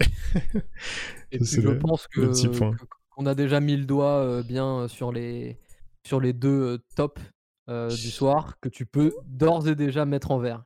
Ah bah super, j'étais en train de les enlever. Mais oui, évidemment. Faut être plus réactif quand même. Voilà. Et je pense que je pense que le- la couleur rouge est déjà très bien mise là où il faut aussi. C'est des indicateurs. c'est- Comme c'est on- étonnant. Après, on, on biaise le chat quand même. Et puis, euh, tu- je prends quel range pour la, la note de, de Paqueta? Je pense qu'on va pas plus s'étaler euh, sur le joueur vu C'est qu'on a demi, huit et demi? déjà bien. Ouais, Si c'est demi. quelque chose comme ça, ouais. Euh, alors. Gérer les Alors parce que pour, pour t'expliquer un petit peu euh, TMF, on fait participer euh, le chat pour, euh, pour les notes. Comme ça, on fait des petits sondages pour voir ce que eux ils pensent en fonction de, de, nos, de nos interventions, de nos argumentations qu'on peut avoir autour des, autour des cas des joueurs. Et comme ça, ça fait un, un chat participatif. Et on aime bien, on aime bien cette idée-là. Ça peut éviter euh, un soir où je sais pas, euh, on, on a mangé un truc qui est pas bien passé, de, de- de partir en n'importe quoi de notre côté. Et comme ça, on est un petit peu cadré. Et puis ça fait, euh, ça Exactement. fait comme ça participer le chat. Donc c'est, on trouve ça sympathique. Exactement. Et, et du coup, le, le chat qui est, enfin le, le sondage, pardon, qui est lancé, vous le retrouvez juste au-dessus du, du, du chat. Si vous enlevez le, le full screen, c'est juste au-dessus. Vous avez juste un, un bandeau déroulant à, à tirer et puis euh, et puis à voter. Là, pour l'instant, euh, c'est euh, c'est un peu combatif entre un 7,5, un 8,5, un 8. C'est Ouais, du euh, pas 5, 4, 5. C'est euh, en- dans tous les cas là. Oh là là, hein. 5 5 5 C'est 5, 5, 5. hein. Vous êtes vous êtes partagés. vous allez, vous, vous allez nous aider, les gars, c'est cool. Évidemment. Ah, là, là, le, le split parfait. Parfait. Vas-y, je me dénonce, j'ai voté cet ennemi, hein, je le dis. Pareil, ouais. J'ai voté 7,5 aussi. Bah voilà. Je pense qu'on aura un consensus sur le 7,5 parce que autant contre euh, Angers, on a mis euh, 8 ou 8,5 je crois pour Paqueta. 8,5 on avait mis, je crois. Une démonstration euh, euh, Dans collective. tous les sens en du terme. tout Le, le- le match dont Paqueta était l'artisan principal. Là ce soir, il n'y a pas eu la maîtrise collective, donc j'aurais du mal, moi personnellement, à monter au-dessus de, de 7,5 pour Hmm. Paqueta, qui avec Memphis a pourtant été l'un des meilleurs joueurs lyonnais, mais c'est- la, la deuxième mi-temps est beaucoup, fait beaucoup trop de tâches pour se, se permettre de monter aussi haut en fait. Tac, et puis le petit sous-marin en défense. Oui, et puis moi, moi, moi je, serais, je serais monté aussi un petit peu plus haut si justement il avait mis une des deux, euh, une des deux occasions dont je parlais tout à l'heure, où il se retrouve à quelques mètres du but sur des situations de centre en retrait et euh, sur lesquelles, bah, une fois il la met au-dessus et la seconde fois il glisse avant de prendre la balle et, et il met pas le but non plus. Donc ça fait deux occasions qui au final étaient quand même, euh, étaient quand même euh, très intéressantes pour Lyon qu'il a pas mises. Après, bien sûr, ça n'enlève euh, pas euh, tout le reste de la performance de, de- Lucas ce soir. Et la dernière fois, il me semble que la semaine dernière, on a mis, on a dû lui mettre 8,5 ou 8, 8 la semaine dernière. Donc euh, moi, ça, me- ça semble assez cohérent que dans un match comme ça, où quand même on a on n'a pas été euh, prédominant, surtout en seconde mi-temps, et en seconde mi-temps, forcément aussi son impact à Paqueta, il, a- il a un petit peu diminué. Donc je pense que 7,5 est une note qui, qui est cohérente par rapport à ce qu'on a vu et par rapport à ce qu'on a vu les semaines passées aussi. Alors, Et je sais d'ailleurs, pas si. vous avez pensé de ce- du moment sur la fin du match où il frappe du milieu de terrain en faisant un petit lob un peu au lieu de la donner euh, sur la droite à, à Toko Ekambi qui était mieux placé Qu'est-ce que moi j'ai pas trop aimé sur ce moment-là, même si euh, pour le coup euh, c'était aussi euh, aussi sympa de, de tenter quelque chose. Bon, j'ai pas trop aimé cette, euh, cet individualisme hein, sur cette action en particulier. Ouais, il tente. Pour moi, euh, s'il le fait une fois dans un match, surtout que c'est la seule fois qu'il teste de la saison, si ça passe, c'est grandé et, et puis voilà, enfin, tout le monde se tait, magnifique. Enfin, il le Tu tente. sens qu'il est en confiance. Oui, c'est ça, ouais, c'est une preuve qui, c'est une preuve de sa confiance. Pareil, le geste défensif qui est d'ailleurs une de ses seules passes en arrière du match, où il fait un, un petit lob retourné en arrière pour la donner à Mm. Lopez. Preuve de confiance, Mm. encore une fois. Ouais. Oui, oui, totalement. ouais. Ça- En ça, plus, à l'OL, il y, a- il y a une tradition un petit peu de ce, de ce tir lobé de 50 mètres avec, euh, avec Memphis qui en avait mis un fantastique Memphis, t'as Fekir Toulouse. aussi, qui en avait mis un. Fekir, Fekir du mauvais pied contre Bordeaux, qui nous avait fait une, une balle rasante comme ça. De sa surface. Du, du rond du milieu de terrain, c'était c'était magnifique. Donc, euh, il, a peut-être voulu s'inspirer et, et refaire, euh, refaire euh, copier-coller un, un de ses deux buts. Bon, après, euh, ça n'a pas porté à conséquence sur le résultat. euh, bon, il y avait va. peut-être mieux à faire, mais je lui en veux pas, étant donné que le résultat est fait grâce à lui de base, quoi. C'est ça, ouais. Clairement. Bonne nuit, On Lucas. enchaîne sur, euh, sur quel joueur du coup? Euh, Memphis, hmm, Memphis, comme ça on, on- on enchaîne aussi. Memphis, dont j'ai beaucoup apprécié la- l'interview de mi-temps. Parce que déjà, bah, premier signe, s'il va à l'interview de mi-temps, ça veut dire qu'il a un minimum concerné, parce que sinon il s'embêterait pas et il irait pas. Mm. Donc ça, c'est le premier point, rien que pour le fait euh, qu'il qu'il y soit allé, donc. Et le second point, c'est sur bah, le contenu de sa déclaration, où il s'est vu poser comme question est-ce que ça, est-ce que ça t'embête de jouer à gauche Qu'est-ce que tu penses de ce retour, de ce retour sur l'aile? Et il a répondu à la. Donc c'est bien l'intervention, l'interview de mi-temps, hein, pas l'interview de fin de match. hein. il a répondu bah moi à gauche dans l'axe devant, je m'en fiche du moment que l'équipe joue bien comme on est en train de le faire. Moi ça me va, tout me va. Donc ça c'est une, déclaration qui moi m'a plu et qui montre quand même que contrairement à, ce que je peux lire parfois et je suis pas trop d'accord que, que Memphis il est encore concerné quoi. Et puis même au moment de sa sortie quand il est quand il est un petit peu agacé de sortir bah c'est qu'il a envie de prouver c'est qu'il a envie de jouer c'est qu'il a envie de montrer ses qualités et c'est que c'est qu'il a encore envie d'apporter bah, au minimum jusqu'à la fin de son contrat et moi je trouve que Memphis ce soir c'est encore un match convaincant avec avec un penalty qui est très bien tiré, ça reste un penalty, mais au moins il est très bien tiré. On a eu l'habitude à Lyon de faire un petit peu n'importe quoi sur certains penalties, donc on note quand même quand, quand ils sont bien tirés. Et puis le premier but, bah, TMF, tu l'as très bien dit, hein, c'est un but où la finition, euh, la finition, c'est la classe quoi. Une touche de balle, il va te glisser le, le ballon entre le gardien et le petit filet. Et, Un et petit termine, extérieur. Ouais, ouais, c'était c'était une, très très belle une très très belle finition. Et, euh, et puis euh, et puis voilà, c'est c'est un, c'est Mm. un bon match de Memphis. c'est c'est pas un, un grand match, mais c'est un bon match. D'ailleurs, ju- D'ailleurs, juste pour, juste pour, euh, Vas-y, t'as excuse-moi. ju- juste pour un, un- un petit détail pour, pour appuyer sur le fait que Memphis est, est concerné, c'est une fois qu'il est sorti et qu'il était sur le banc, il y a eu une caméra euh, quelques secondes sur lui où il, il était en train de discuter sur euh, toutes les possibilités, tous les, enfin toutes les, ouais, tout ce qu'il voyait en fait du banc de comment il aurait pu percer la défense, tout ce qu'il n'a pas réussi à faire. Et, et tu voyais qu'il avait envie de retourner sur le terrain et de à nouveau et d'à nouveau euh, aider ses coéquipiers. Vas-y, je t'en prie, Tekken. Et justement, on s'interroge sur le, fait de voir un Memphis justement concerné sur ce sprint final, ce qui est génial pour l'OL. On peut aussi se, douter que c'est génial pour Memphis, puisque lui, déjà, de 1, s'illustre euh, individuellement, donc pour convaincre aussi les futurs clubs qui pourraient euh, vouloir le recruter à l'intersaison, et surtout, il se montre pour l'Euro, où il montre aussi à l'Europe que il est là, il est prêt et que surtout bah, être, il va être au rendez-vous cet été. Donc c'est un peu bénéfique pour tout le monde. Ça donne pas spécialement d'indice malheureusement sur une éventuelle prolongation de contrat avec l'OL, mais si au moins Memphis, dans l'idée de vouloir performer et de vouloir convaincre des futurs clubs pour un, transfert l'été prochain, s'illustre vraiment très positivement avec l'OL sur le sprint final et permet justement bah, soit une qualification en Coupe de France, voire même euh, tout simplement le titre final en Ligue 1, euh, je pense que tout le monde sera content sur, sur, euh, sur mmh. cette issue-là. C'est pas plus mal au final. Memphis Garcia, même combat hein, pour eux. Hein. Ça, non, mais, d'un point de vue auto-centré, même combat. Hein. Ah bah si, Garcia pour pouvoir ensuite décrocher un bon contrat qui nous ramène la Ligue 1, moi franchement je lui serre la main à la fin sans cracher dessus.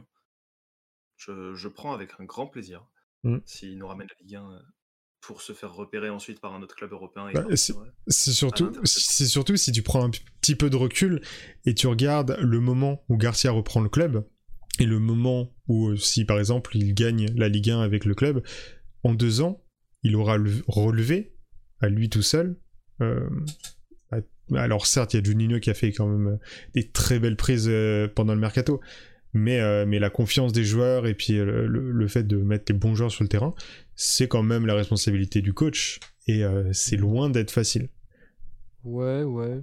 Là, je trouve un peu trop dithyrambique par contre. Hein. On a quand même eu 4 mois où à chaque après-match, on râlait parce que c'était toujours oui, la mais qui était C'est pour, pour ça que.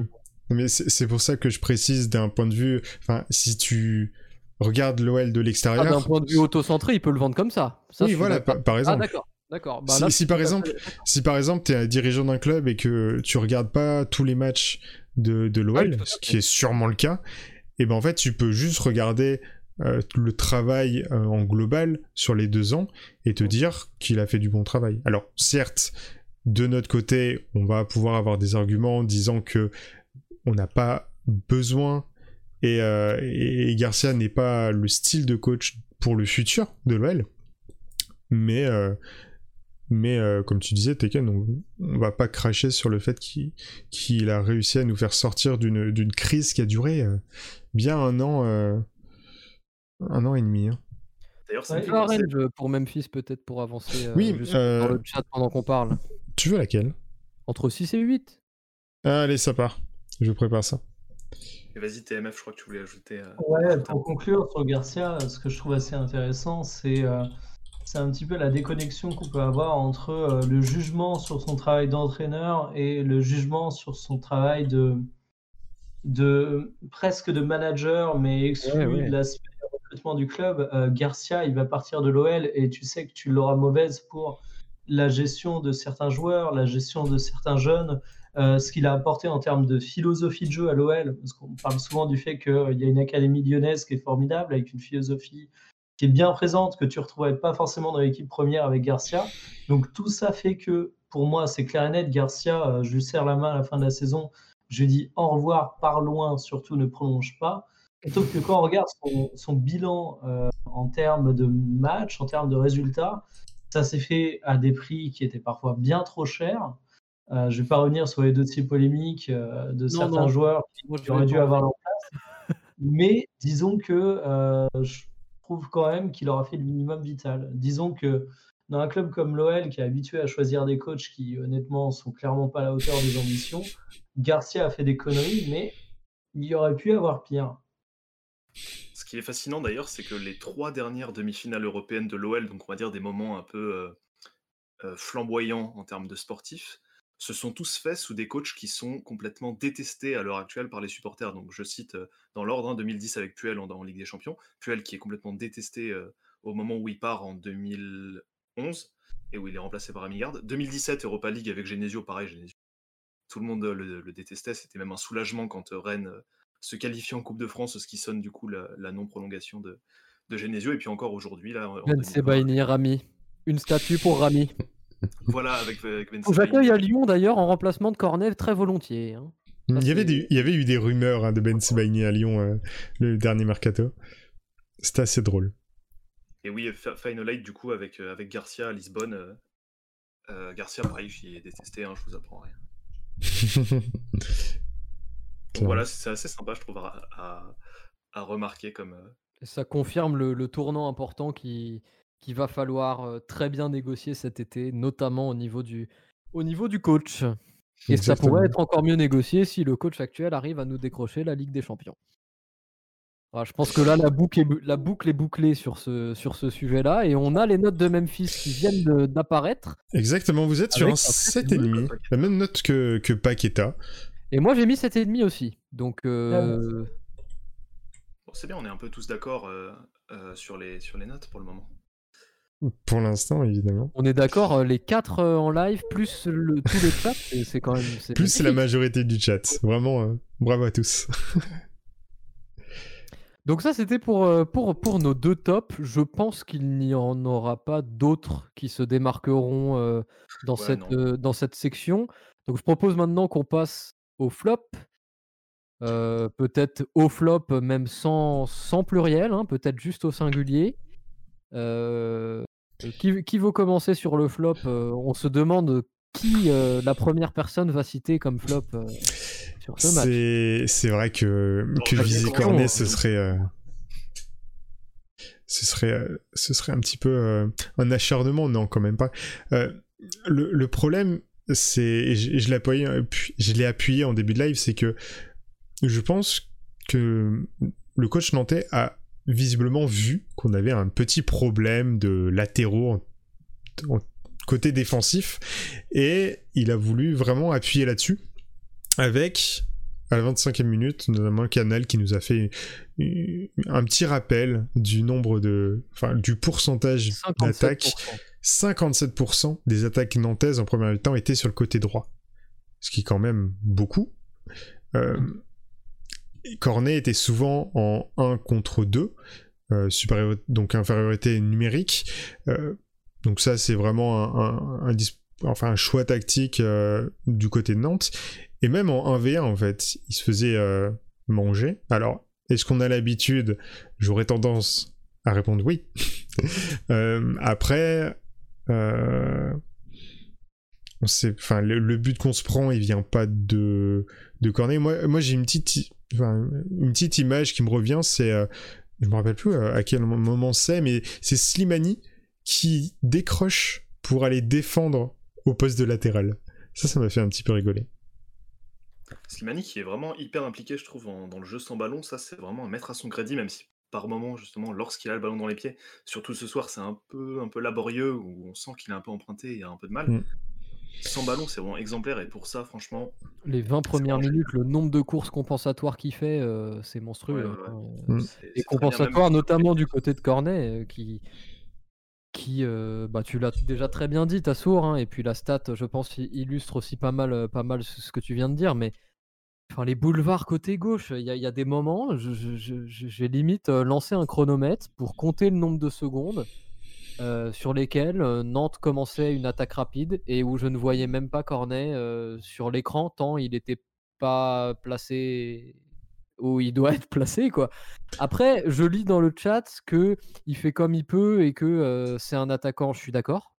Je suis d'accord, je le répète, ça fait ça fait quatre mois que je le répète. Bah du coup, Esther, tu, étant donné que ça fait que qu'une deux semaines que tu es sur les lives, j'ai peut-être pas eu l'occasion de refaire mon sempiternel petit refrain sur sur ma haine du culte de la polyvalence qui est fait actuellement dans, le, dans le milieu footballistique.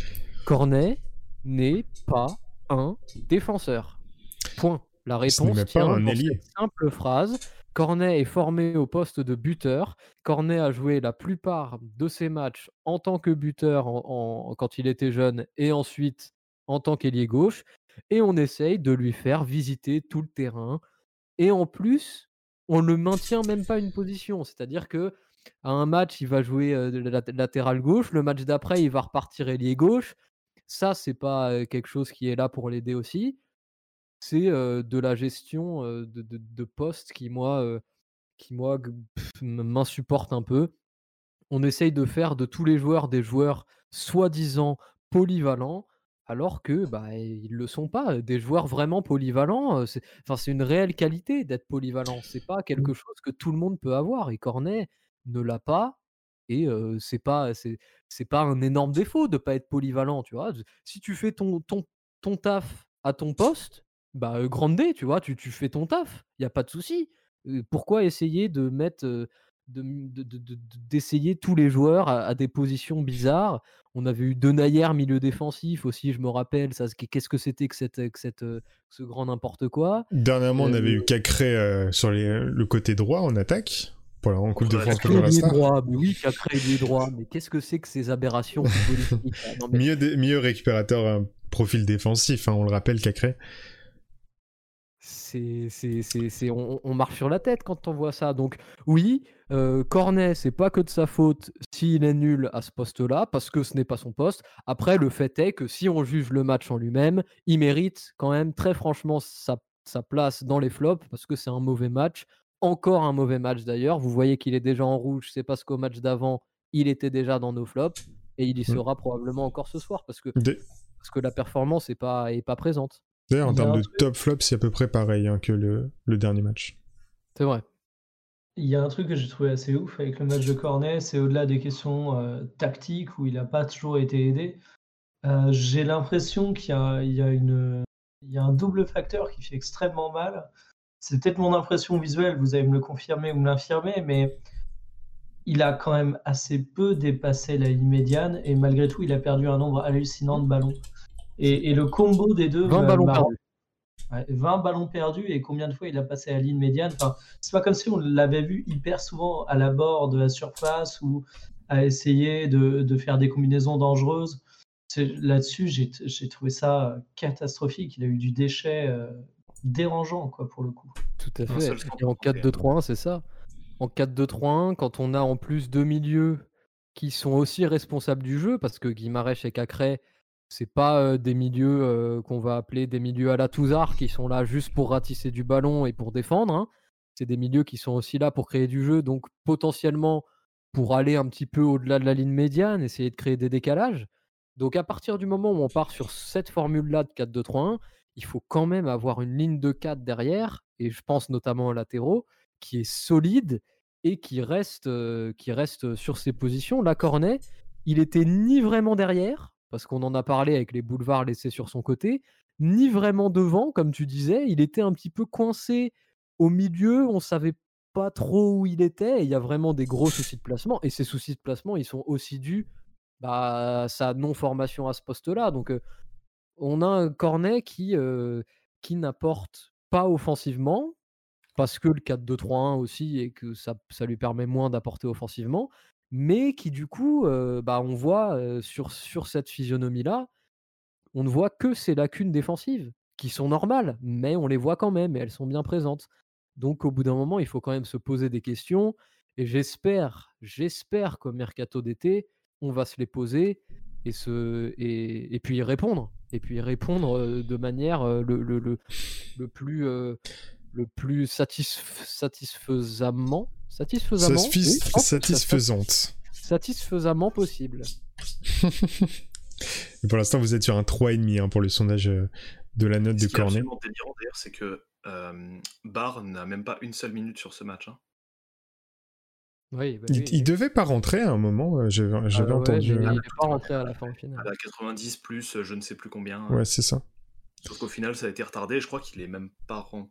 Il c'est. Soumaré, qui est rentré. Oui, voilà, c'est Soumaré qui, a- qui est finalement euh, entré en jeu à sa place. Mais oui, on se rend compte très vite qu'il y a un boulevard là, du, du côté du poste de, de latéral gauche. Mm. Pas de problème. On peut avoir fait un mauvais choix dans la macro-tactique pour Garcia, ce serait pas la première fois. Et ce qui est criminel pour le coup pour Garcia, et ça, c'est quelque chose qui quand même ternit un peu son, sa gestion du match, c'est de ne pas du tout réagir en faisant entrer Barre qui aurait solutionné pas mal ce problème. TMF, tu parlais de, de qui a très peu dépassé la ligne médiane et qui au final a tenté bah, un centre, raté en plus. Barre, lui, aurait apporté un peu de danger offensivement et aurait tenté des centres avec sans doute une qualité un peu supérieure. Au final, on a droit à quoi? Deschilio, qui est encore plus défensif que ne pouvait l'être Cornet, qui déjà sur ce match a très peu dépassé la ligne médiane, et qui centre encore moins. C'est pas un bon, un bon plan de, de la part de, de Rudy Garcia. Surtout qu'il peut pas centrer à gauche. hein. On parle encore. Je vais En plus. rebondir sur mon culte de la polyvalence, mais il a encore et toujours rien à faire à gauche, Deschilio. hein. C'est un pur droitier.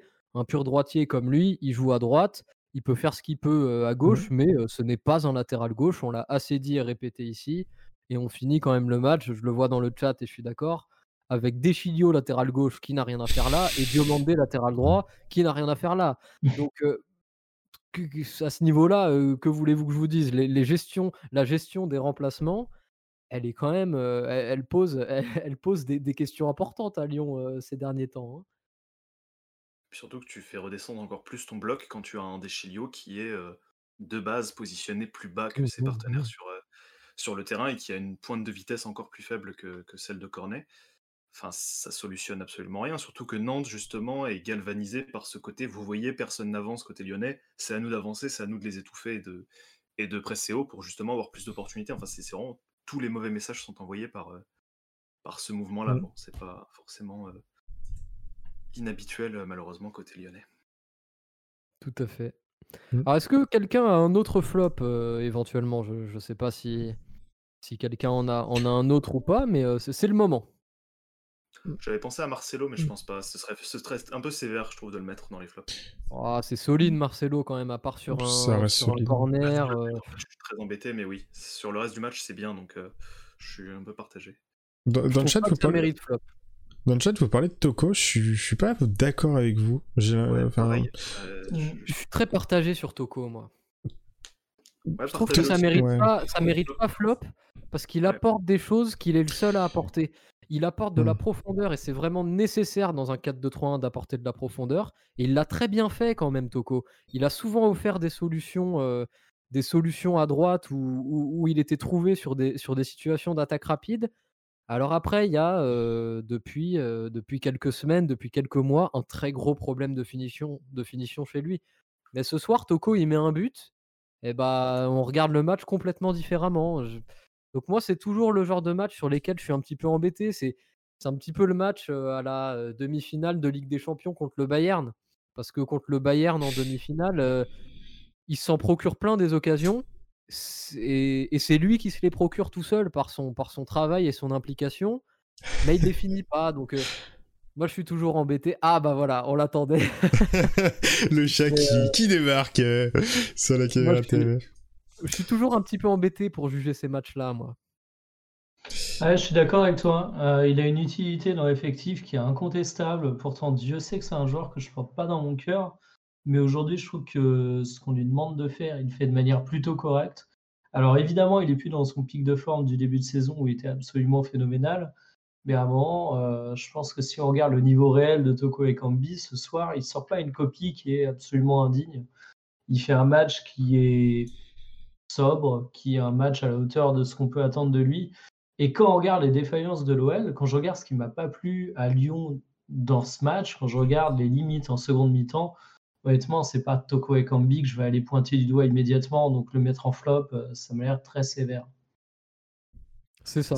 Son match était C'est ça. Moi, j'ai tendance à dire, euh, tu, peux, tu peux faire beaucoup mieux, mais de là à te dire, euh, t'as raté ton match, t'es en flop. Bon, j'aurais peut-être eu un regard différent si on gagne pas le match à la fin. Hein. Ça, c'est possible. Si, en mmh. effet, il, il rate l'occasion et qu'on est à un partout ou qu'on est mené 1-0 et que, et que c'est une occasion qui nous permet de prendre bah, du coup plus de points que avance l'occasion en question, là effectivement j'aurais peut-être eu un regard plus critique et c'est peut-être c'est aussi pour ça que, que j'avais eu, je pense à l'époque, un regard plus critique lors, de, lors de sa demi-finale contre le Bayern parce que s'il si, l'avait mis, ça aurait changé le scénario du match. Là, ça change pas le scénario du match et je vois dans le chat très justement, c'est lui qui provoque le penalty aussi avec justement mmh ce, très bon appel dans la profondeur. C'est l'illustration en fait du Toko. C'est un appel dans la profondeur, très bien servi, très bien senti par, par Lucas Paqueta et, il note et il part, il part dans la surface et, il gagne un, bon péno. Il y a très clairement péno, il n'y a rien à dire. Donc cette action, elle est un petit peu le, symbole de ce qu'il apporte et de ce qu'il peut apporter dans ce 4-2-3-1. Mais après, il faut retrouver la finition si on veut retrouver des notes du style 7-8. Après, de là à lui mettre 3 ou 4, moi, je suis, je suis pas forcément pour. Mmh. J'ai l'impression que Toko et Slimani, ce qui fait qu'ils réussissent bien dans ce système en 4-2-3-1, c'est que c'est des créateurs d'espace. J'en avais parlé au dernier, stream, mais le fait que Paqueta et Memphis réussissent à faire des passes clés et à marquer, c'est parce qu'avant tout, c'est des dribbleurs et qu'ils ont de l'espace. Et c'est cet espace qui nous manquait en début d'année, parce qu'on avait des, joueurs qui étaient plus euh, tous regroupés dans l'axe. Et euh, du coup, Memphis et, même Paqueta, euh, bah, on, va dire qu'ils se mélangeaient un petit peu dans leur, football, dans leur dribble, et on perdait des ballons un petit peu bêtement là, le fait que, que Toko et surtout Slimani, Slimani qui, grâce à son appel sur le premier but, il emmène deux défenseurs euh, quand même, et ce qui libère totalement Memphis, qui, qui nous sort euh, cette, ces petits extérieurs pour, euh, pour battre le gardien nantais. Je trouve qu'ils, même s'ils sont pas du tout efficaces, Slimani c'est un but je crois depuis qu'il est arrivé à l'OL. Paris, ouais. Même, s'ils sont pas du tout efficaces en termes de, statistiques, ils restent importants dans la construction du jeu. Et, et, je pense que ça apporte aussi un équilibre offensivement. Tout à fait. Tout à fait. Je suis tout à fait d'accord. On n'en a pas encore beaucoup parlé de Slimani ce soir. Tu mmh. viens d'en parler sur, euh, sur l'action du premier but. Le premier but, il... il, j'ai perdu mon mot. Super. il absorbe, c'est pas absorbe mon mot. Ça commence par un A aussi, mais euh, c'est pas celui-là. Attire. Il, il, non? il aspire, il aspire, il aspire la charnière centrale nantaise et ça laisse l'espace à Memphis pour, euh, pour récupérer la passe de, la, passe de, de, Paqueta. Donc, euh, donc, euh, en effet, c'est, c'est vraiment aussi là, là le symbole. En fait, nos deux buts sont les symboles de l'importance respective de Slimani sur le premier but et de Toko sur le second but. Donc voilà, si vous, si vous voulez comprendre vraiment l'importance tactique de ces deux joueurs qui pourtant ne brillent pas dans les statistiques, eh bien c'est ces deux actions-là qu'il faut regarder parce que c'est des modèles pour la première de, contre-appel euh, de Slimani et pour la seconde d'appel dans la profondeur de Toko et Kambi. Et euh, ça apporte, ça apporte une, pluralité du jeu lyonnais dans ce 4-2-3-1 qui, je pense, est nécessaire pour éviter, pour éviter les, jeux stéréotypés euh, des, petits gris-gris autour de la surface qu'on peut avoir si on, si on imagine, si on imagine par exemple, je, je me rappelle à l'époque, c'était le Barça sur sa fin de période tiki-taka, il y avait des matchs où franchement ça tournait autour de la surface pendant 90 minutes, mais c'était pas dangereux une seule fois durant le match. Hein. Donc euh, voilà, et, c'est cette pluralité des profils dont on a besoin, et je pense que, euh, que à terme ça peut devenir quelque chose, quelque chose d'important dans, cette, dans ce sprint final. Totalement.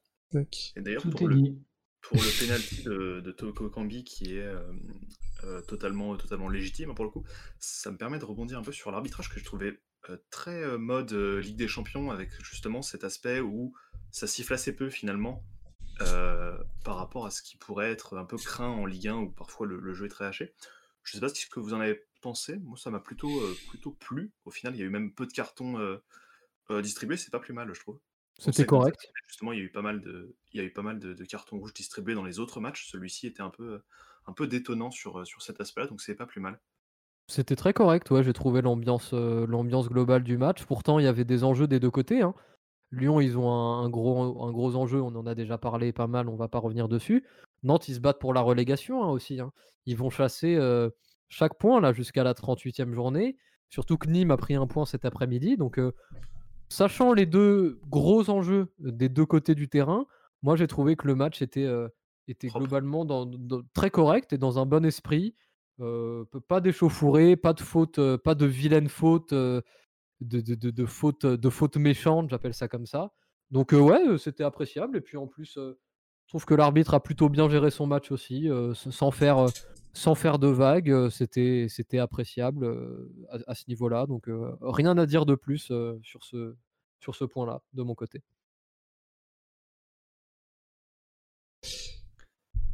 Bien. Je propose que peut-être sur la fin du live, on parle du, on parle un petit peu du sujet, euh, du, gros sujet d'actualité, le la Super Ligue européenne.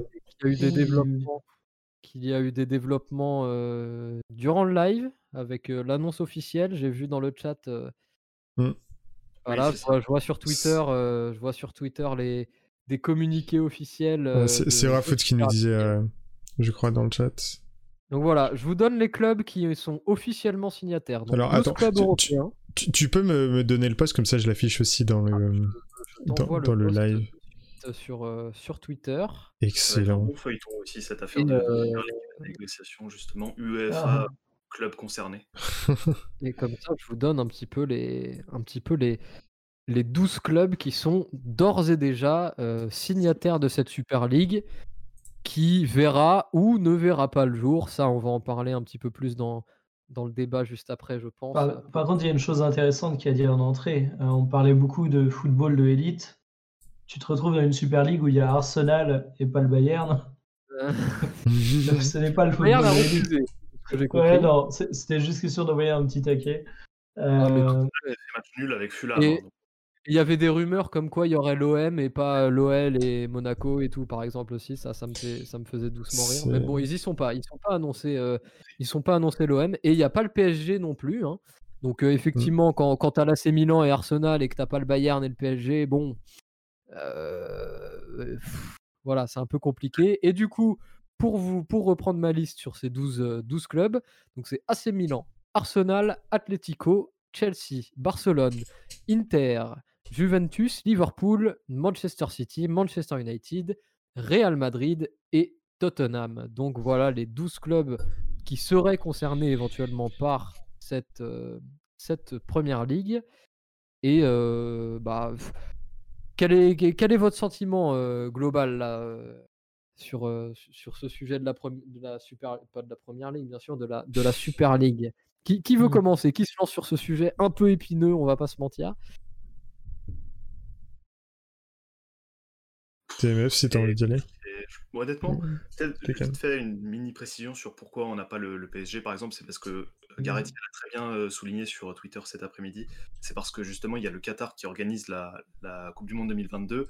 Et justement, la FIFA a annoncé que tous les joueurs qui prendraient part avec leur club à cette affaire de Super League seraient automatiquement exclus de, de la Coupe du Monde. Donc, bon, évidemment, c'est aussi pour ça que le PSG, donc, qui est sponsorisé et est détenu surtout par QSI, qui a des liens évidemment avec la, la famille royale qatari. Bref, vous connaissez un peu toute la, toute la chanson euh, ne s'est pas encore engagé dans, dans toute cette affaire. Et pour les clubs allemands, donc Borussia Dortmund et Bayern Munich, eux, en fait, n'ont pour le moment pas encore souhaité tourner le dos en fait aux instances traditionnelles, donc euh, l'UEFA en tête. Et surtout, du coup, euh, mon avis sur cette affaire de, de Super League, pour le moment, je suis très très mitigé parce que le projet est un peu brinque-ballant, je trouve un peu. T'as D'un côté, les clubs fondateurs de la Super League qui balancent comme ça aux yeux du monde leur plan. Donc ça, c'est ce qu'ils veulent, c'est leur, leur volonté entre leur volonté et leurs possibilités, je pense qu'il y a un énorme gap.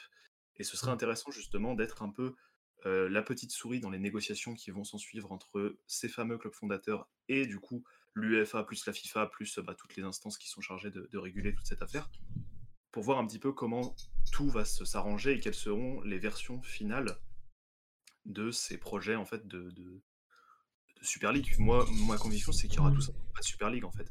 L'UEFA va se, se servir de ce moyen de pression euh, des top clubs européens pour justement revoir son offre dans la réforme actuelle de la Ligue des Champions qui est prévue pour 2024-2025, en octroyant peut-être un ou deux avantages pour les clubs justement qui veulent faire sécession du système traditionnel. Et les clubs qui veulent faire sécession du système traditionnel vont mettre en avant leur argument de oui, nous on rapporte beaucoup d'argent, machin, machin, on n'a pas envie d'être avec les autres, pour obtenir quelques rabais, on va dire, dans leur, dans leur négociation. Donc bon, c'est pas forcément quelque chose de, dramatique parce que cette Super League ne va pas, à mon avis, voir le, voir le jour tel quel en tout cas. Ouais, et ça, je pense que c'est un truc qui est important à dire parce que tout le monde est en train d'en parler comme si c'est bon, ça va être acté, ça va être lancé, sauf que tu te retrouves vraiment dans une situation de guerre froide. C'est-à-dire que les clubs qui participent à la Super League ne peuvent pas du tout se permettre de se prendre les sanctions qui sont évoquées par l'UEFA et la FIFA. Euh, tes joueurs sud-américains, quand tu vas leur dire qu'ils pourront pas porter le maillot de l'Argentine ou du Brésil, tu vas voir la gueule qu'ils vont faire. Ils vont vite aller ailleurs. Et de la même manière, euh, l'UEFA et la FIFA ne peuvent pas se passer des joueurs qui menacent d'exclure de leur compétition. Donc, concrètement, c'est un jeu de poker menteur. Euh, c'est les clubs de la Super League qui montrent les muscles, la FIFA et l'UEFA qui font union, qui répondent avec des mesures qui sont ultra radicales dès le départ pour également montrer que la porte elle est fermée. Et derrière ça, ça va être effectivement des négociations, ça va être des compromis faits des deux côtés. Et euh, finalement, c'est la base d'une discussion qui va donner une formule qui, à mon avis, sera quand même une mauvaise nouvelle, hein, parce que déjà que la nouvelle formule de la Champions League, elle est critiquable, mais alors qu'en plus, elle va être encore plus en la faveur des gros clubs pour tuer dans l'œuf ce projet de Super League, je pense que ça va avoir un résultat qui aura de quoi euh, en attrister quelques-uns d'entre nous. Et il y a un point aussi que j'aimerais euh, soulever, c'est qu'aujourd'hui, je vois tout le monde qui est en train de râler sur ce que va être cette Super League, et à raison. Je pense qu'on est tous à ne pas vouloir voir cette chose arriver, mais on a également été tous euh, acteurs, mine de rien, de la construction d'un tel projet. pas nous en particulier. mon idée, c'est pas de faire des attaques ad nominem, y compris qui pourrait me concerner, mais c'est qu'en fait, le foot prend une direction, même en termes d'audience, en termes de compétition suivie, qui font qu'en fait, un projet comme ça, le fait qu'il émerge, c'est juste logique. Et le fait que ces acteurs essayent de pousser de plus en plus, euh, tu leur as donné les cartes pour le faire. Tu te rends compte que les gros clubs aujourd'hui ont des effectifs de plus en plus larges qui peuvent se permettre de jouer de plus en plus de compétitions, que euh, avec le Covid, tu as cinq changements, donc tu peux en plus encore mieux exploiter tes gros bancs. Et c'est la finalité, ce bras de fer, je dis bien ce bras de fer, et pas cette Super League, parce que comme l'a dit Taken, ça ne verra pas le jour en l'état, de, euh, de, de 10 ans d'évolution du foot qui, qui allait clairement dans ce sens, en fait. Ouais, ouais, tout à fait. Bah, on voit de toute façon euh, tous les... toutes les discussions qui se font à chaque renouvellement de contrat des droits TV. Remontons 15 ans en arrière et replongeons-nous un petit peu sur euh, ce qui pouvait se dire à l'époque dans les médias, sur les réseaux sociaux, bon, même si les réseaux sociaux étaient moins, moins, moins forts à cette époque-là, hein, moins actifs et même pas créés pour certains. Mais, mais voilà, mais, mmh. mais vous, vous, allez comprendre mon point, c'est que il y a 15 ans, les droits TV, qui en parlait? Personne? On s'en fichait tous? C'était pas des, c'était pas un point qui faisait des émissions et qui faisait du chiffre parce que les, les, discussions sur les droits TV, les discussions sur les Super League, les discussions autour de l'argent, eh ben, c'est des discussions qui prennent de plus en plus de place sur la scène footballistique et sur la scène du commentary aussi autour du football. Hein. Et, en fait, c'est c'est aujourd'hui, bah, effectivement, hein, comme tu disais, TMF, hein, l'évolution qui est faite depuis, depuis une dizaine d'années, qui va tout à fait dans cette direction-là. D'ailleurs, j'ai retrouvé un tweet alors si c'est un vrai tweet, hein, je, mets, je prends avec des pincettes, je ne sais pas si ça a été retouché, j'ai pas vérifié l'information ou quoi, hein, mais, j'ai vu un tweet cet après-midi qui datait de 2009, qui serait du coup qui aurait été écrit à l'époque par Sky Sports, qui mentionnait le fait que Florentino Pérez déjà à l'époque avait la volonté de créer une, une, une Super League qu'il présiderait. On voit ce soir qu'il est en effet devenu le président de la Super League, de la potentielle Super League. On va, on va rester quand même dans, les, dans, les, dans le conditionnel. Hein. Et, et c'est pas un hasard, c'est pas un hasard. On voit complètement l'évolution du, monde footballistique sur ce point-là. Et moi, si je dois donner ensuite mon opinion personnelle, je suis tout à fait contre. je suis mais, mais contre, mais à, mais à 100 000% parce que pour moi, c'est la fin d'un football, du football que moi, en tout cas, j'aime. C'est la fin du football où on peut voir une équipe, qui, va jouer sur une année avec les tripes, avec un projet de jeu qui sort du lot et qui va faire un parcours exceptionnel. Voilà, ne, pas voir la Talenta dans une Super League, honnêtement, aujourd'hui, ça m'embêterait, surtout quand on voit que des équipes comme Arsenal vont y être. Voilà, excusez-moi, mais moi, Arsenal, en ce moment, je préfère largement regarder un match de l'Atalanta. Et je ne dis même pas à quel point ce serait encore plus vrai si la casette n'y était pas. Il n'a que 20 ans, mais il a pris toutes ses et l'Ajax, l'Ajax, il y a deux ans, ça fait demi-finale. Et ça fait pas demi-finale imméritée, hein. Ça fait demi-finale parce que ils, sont venus avec un, projet de jeu, avec un entraîneur qui avait des convictions, avec un centre de formation qui a produit des pépites, et ils ont su maximiser cette, cette génération-là sur, sur cette période de Ligue des Champions précisément. Et cette Super League-là, elle permettrait plus ça parce que ce serait que axé sur, sur la marque, la marque du club et non plus sur le mérite sportif. Et moi, ça m'embête beaucoup. C'est ça qui est important en fait. tu parles de marque et, je trouve que c'est hyper, hyper, hyper représentatif du problème. C'est que à la limite, tu dirais les gros clubs sont protégés. ils sont déjà. Moi, ça me frustrerait déjà parce que tu laisses pas la place à l'accident. Autant j'entends les impératifs économiques qui font que tu as besoin de protéger certains clubs, autant il faut toujours laisser la place à l'accident. Mais en plus, là, ce qu'on va qualifier de gros clubs, c'est même pas des clubs performants sportivement, c'est des clubs qui sont des cash machines. Alors souvent, c'est évidemment lié parce que l'économie du foot fait que quand, on, quand ta marque tourne bien, tu as les moyens d'aller chercher les meilleurs joueurs. Mais euh, Arsenal, encore une fois, est un peu le symbole de cette décorrélation que tu peux avoir. Et l'Atalanta est également un super bon exemple. Et c'est juste, euh, juste dramatique parce qu'en fait, tu te retrouves même pas avec le côté, euh, c'est les clubs plus performants qui vont faire leur truc entre eux. Tu te retrouves avec une logique qui est purement, euh, purement économique et qui s'en cache même pas en fait. C'est même l'argument sur pourquoi ce serait Arsenal, par exemple, au détriment d'autres clubs. C'est parce que Arsenal, en termes de fanbase et compagnie, il suffit de le voir avec les contrats de sponsoring actuels, c'est un des clubs qui est justement dans la roue des énormes clubs en termes de résultats sportifs euh, actuels. Et c'est justement pour ça que eux, euh, même si c'est un peu contre-intuitif actuellement, obtiendraient justement un ticket pour venir en, euh, Super League dans ce projet un peu. Ben moi, ça m'ennuie. très farfelu pour le moment. Moi, ça m'ennuie. Moi, j'ai envie, euh, j'ai envie de voir. Euh, puis aussi, si, si je raisonne même plus avec euh, le cerveau, mais avec le cœur, bah moi, j'ai envie aussi de parfois avoir la chance de voir mes clubs grecs faire quelque chose dans les coupes d'Europe. voilà, l'année dernière, l'Olympiakos ça élimine Arsenal hein, en, Europa League. Cette année, ils se sont réaffrontés. ça a failli aussi le faire pour une seconde année de suite. Donc voilà, on, peut axer toute la réflexion autour d'Arsenal, hein, mais voilà, moi je suis. ce système-là me, dégoûterait. Et d'ailleurs, j'avais réalisé un, sondage à l'époque sur Twitter pour voir qui était en faveur un petit peu de ce système de, Super League. Et c'était à 77% en défaveur. Ensuite, j'avais demandé par contre qui était prêt à boycotter. Et bon, là, les chiffres étaient déjà un petit peu moins hauts, mais on était, je crois, à 35-40% de personnes qui, qui, seraient prêtes à faire ça. Et je m'arrête parce que j'ai vu dans le chat, on, on, était dans le flot de parole, donc on n'a pas pu prendre, prendre le temps pour s'arrêter. Mais merci à Olivigno euh, pour, merci euh, avoir offert, offert, un sub. Donc à Eden Sayen 92i, 92i en fait. Euh, merci énormément. Et voilà, bah, merci à toi, merci beaucoup, beaucoup. Parfait.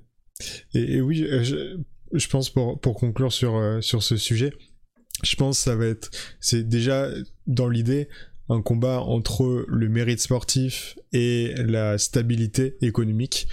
Et, euh, et comme, comme tu le, dis, le disais, TMF, c'est euh, le développement du, du football qui s'oriente vers, euh, vers une économie stable comme une entreprise. il y a Lyon et, en bourse. Est-ce qu'il y a d'autres d'autres clubs qui sont en bourse, notamment dans, et dans les clubs euh, de Super League. de New York, mais c'est vraiment très faible hein, le nombre de clubs en bourse euh, dans le foot européen. Ok.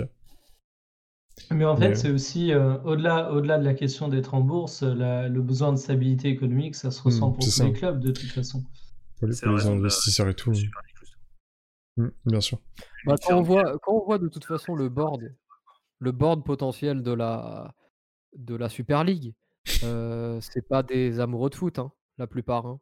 Euh, qu'on vienne pas me dire que les qu'on vienne pas me dire que Glazer, le président d'United, ou que Kroenke, le président d'Arsenal, ou Cagnelli, le président de la Juve, sont des sont des supporters euh, de, de, football. Non, c'est pas des supporters de football, c'est des, des dirigeants d'entreprise et ils veulent appliquer ce, ce monde-là de l'entreprise au monde du foot. Pour certains aspects, moi, je suis tout à, je suis tout à fait pour. Hein. Euh, je suis quand même supporter de l'Olympique lyonnais. S'il y a un club en France qui est géré vraiment comme une entreprise, pense que c'est l'Olympique lyonnais avec Ola, c'est avec Ponceau. Hein. Donc, il y, a des, y a des côtés où, effectivement, bah, moi, je suis complètement pour. Et je trouve que c'est une manière de, de stabiliser et de pérenniser un club sur la longueur. Par contre, il faut garder à l'esprit que le football, bah, c'est un sport. Le football, c'est quand même un sport. Et ce qui doit rester au milieu de tout ça, bah, c'est le jeu, c'est le football. Et là, avec cette Super League, on perd complètement cet aspect-là. Et personnellement, moi, Agnelli, je lui conseillerais de, faire plus attention et de d'abord se préoccuper des, résultats de, son équipe qui n'est même pas fifu d'aller remporter son championnat alors que ça fait 10 ans qu'il le remporte et qui n'est pas fifu d'éliminer des petites entre guillemets, équipes, trois, trois années d'affilée en Ligue des Champions et de se faire sortir en huitième de finale. Voilà, ça c'est pour lui. C'était. euh, Mais après, Agnelli est, est un cas intéressant parce que je trouve que il faut au moins lui reconnaître la cohérence. euh, dans le Ah oui. sens où euh, Agnelli, euh, je vois que tu l'as mis dans le chat, euh, c'est la personne qui également, va dire que les matchs de 90 minutes sont trop longs. Euh, Agnelli est une personne qui plaide pour la manière de consommer le foot qui doit évoluer. Et, finalement, on est vraiment là-dedans, en fait. Je trouve également que cette Super League, le, côté du boycott, la question du boycott m'intrigue pas mal parce que c'est peut-être mon côté cynique et profondément pessimiste, mais je suis Ah. persuadé que euh, elle n'aura pas besoin forcément d'un, elle pas forcément besoin de, de- de faire une, une offre euh, télévisuelle absolument euh, abordable et incroyable et immanquable pour que tout le monde se jette dessus.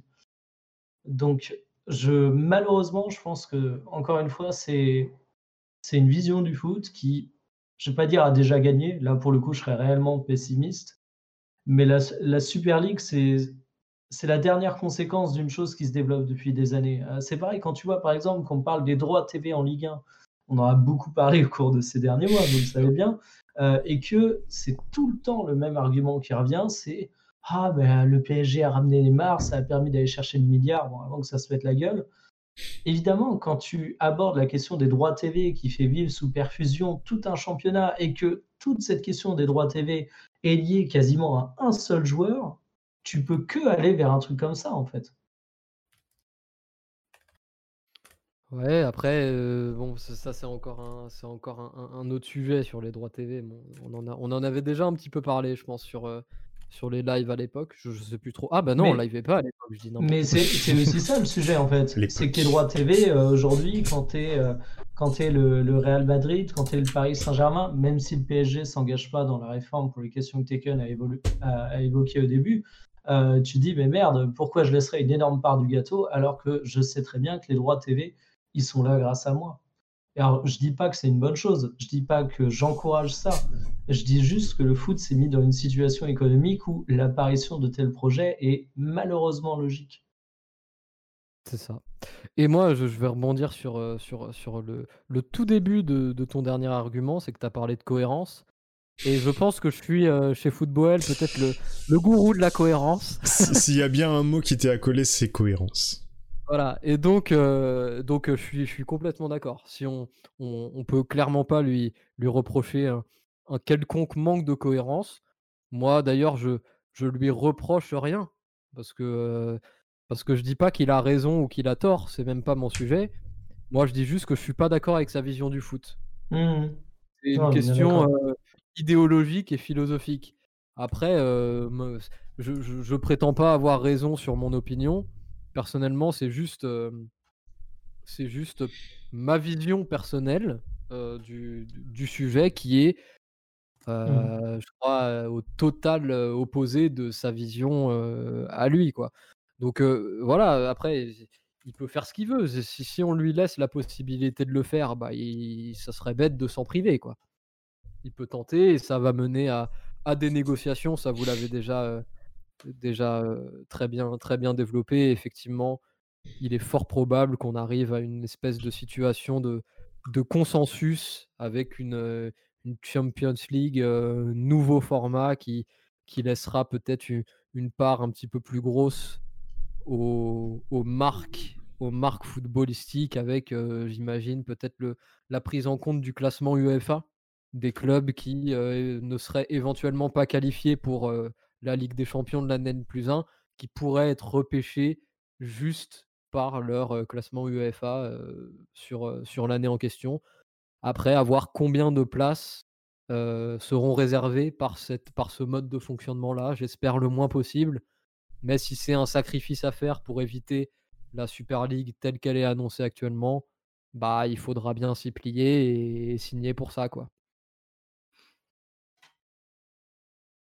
Dit. Bah, je pense qu'on a fait le tour de la question. Il est minuit 50.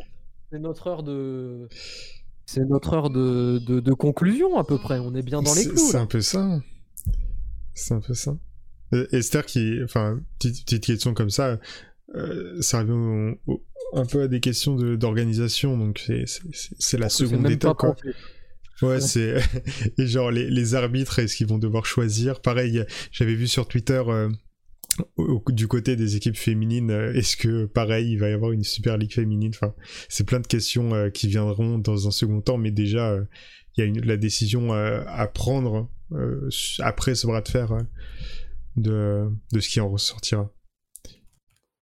Mais, mais oui, c'est plein de petites questions intéressantes en vrai. Mais, mais c'est difficile live, de. 25 personnes sur le live. hein, C'est euh, jamais à- arrivé, hein. c'est une première. une heure, euh, une veille de, une veille de, de reprise de semaine. Euh, merci à vous, euh, en tout cas d'être Merci puis beaucoup.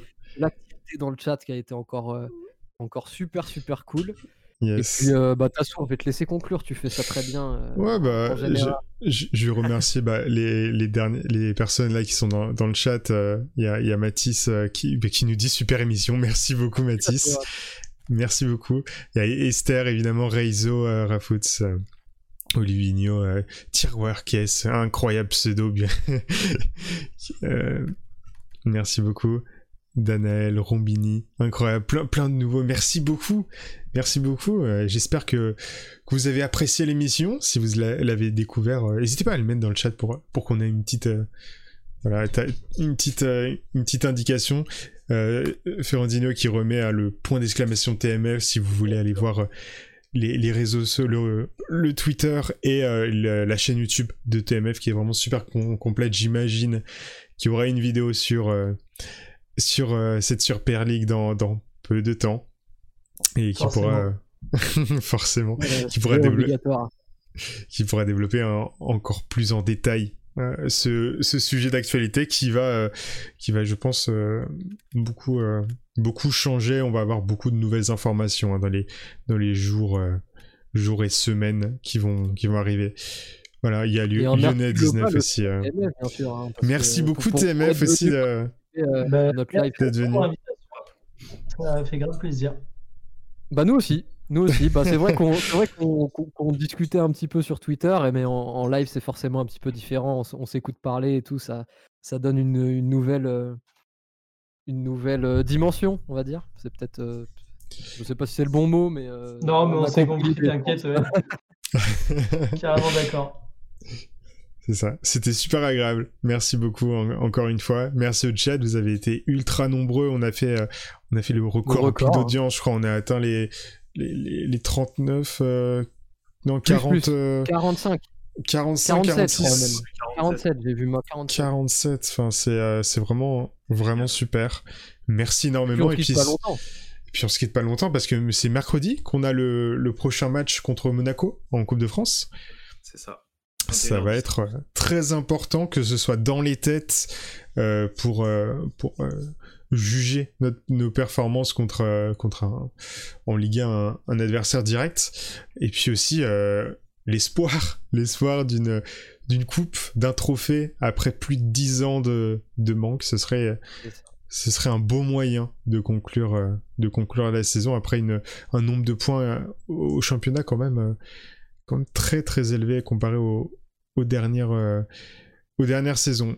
Voilà, je Et pense puis du va... côté de football, euh, de- des, des petites nouvelles à venir aussi euh, la semaine prochaine. Donc euh, restez, restez connectés. Il y, a des, il y a deux, trois petites euh, nouveautés qui vont tomber et on espère que, Ça on va se mettre en place petit à petit. et qu'on pourra mettre ça en place le plus rapidement possible.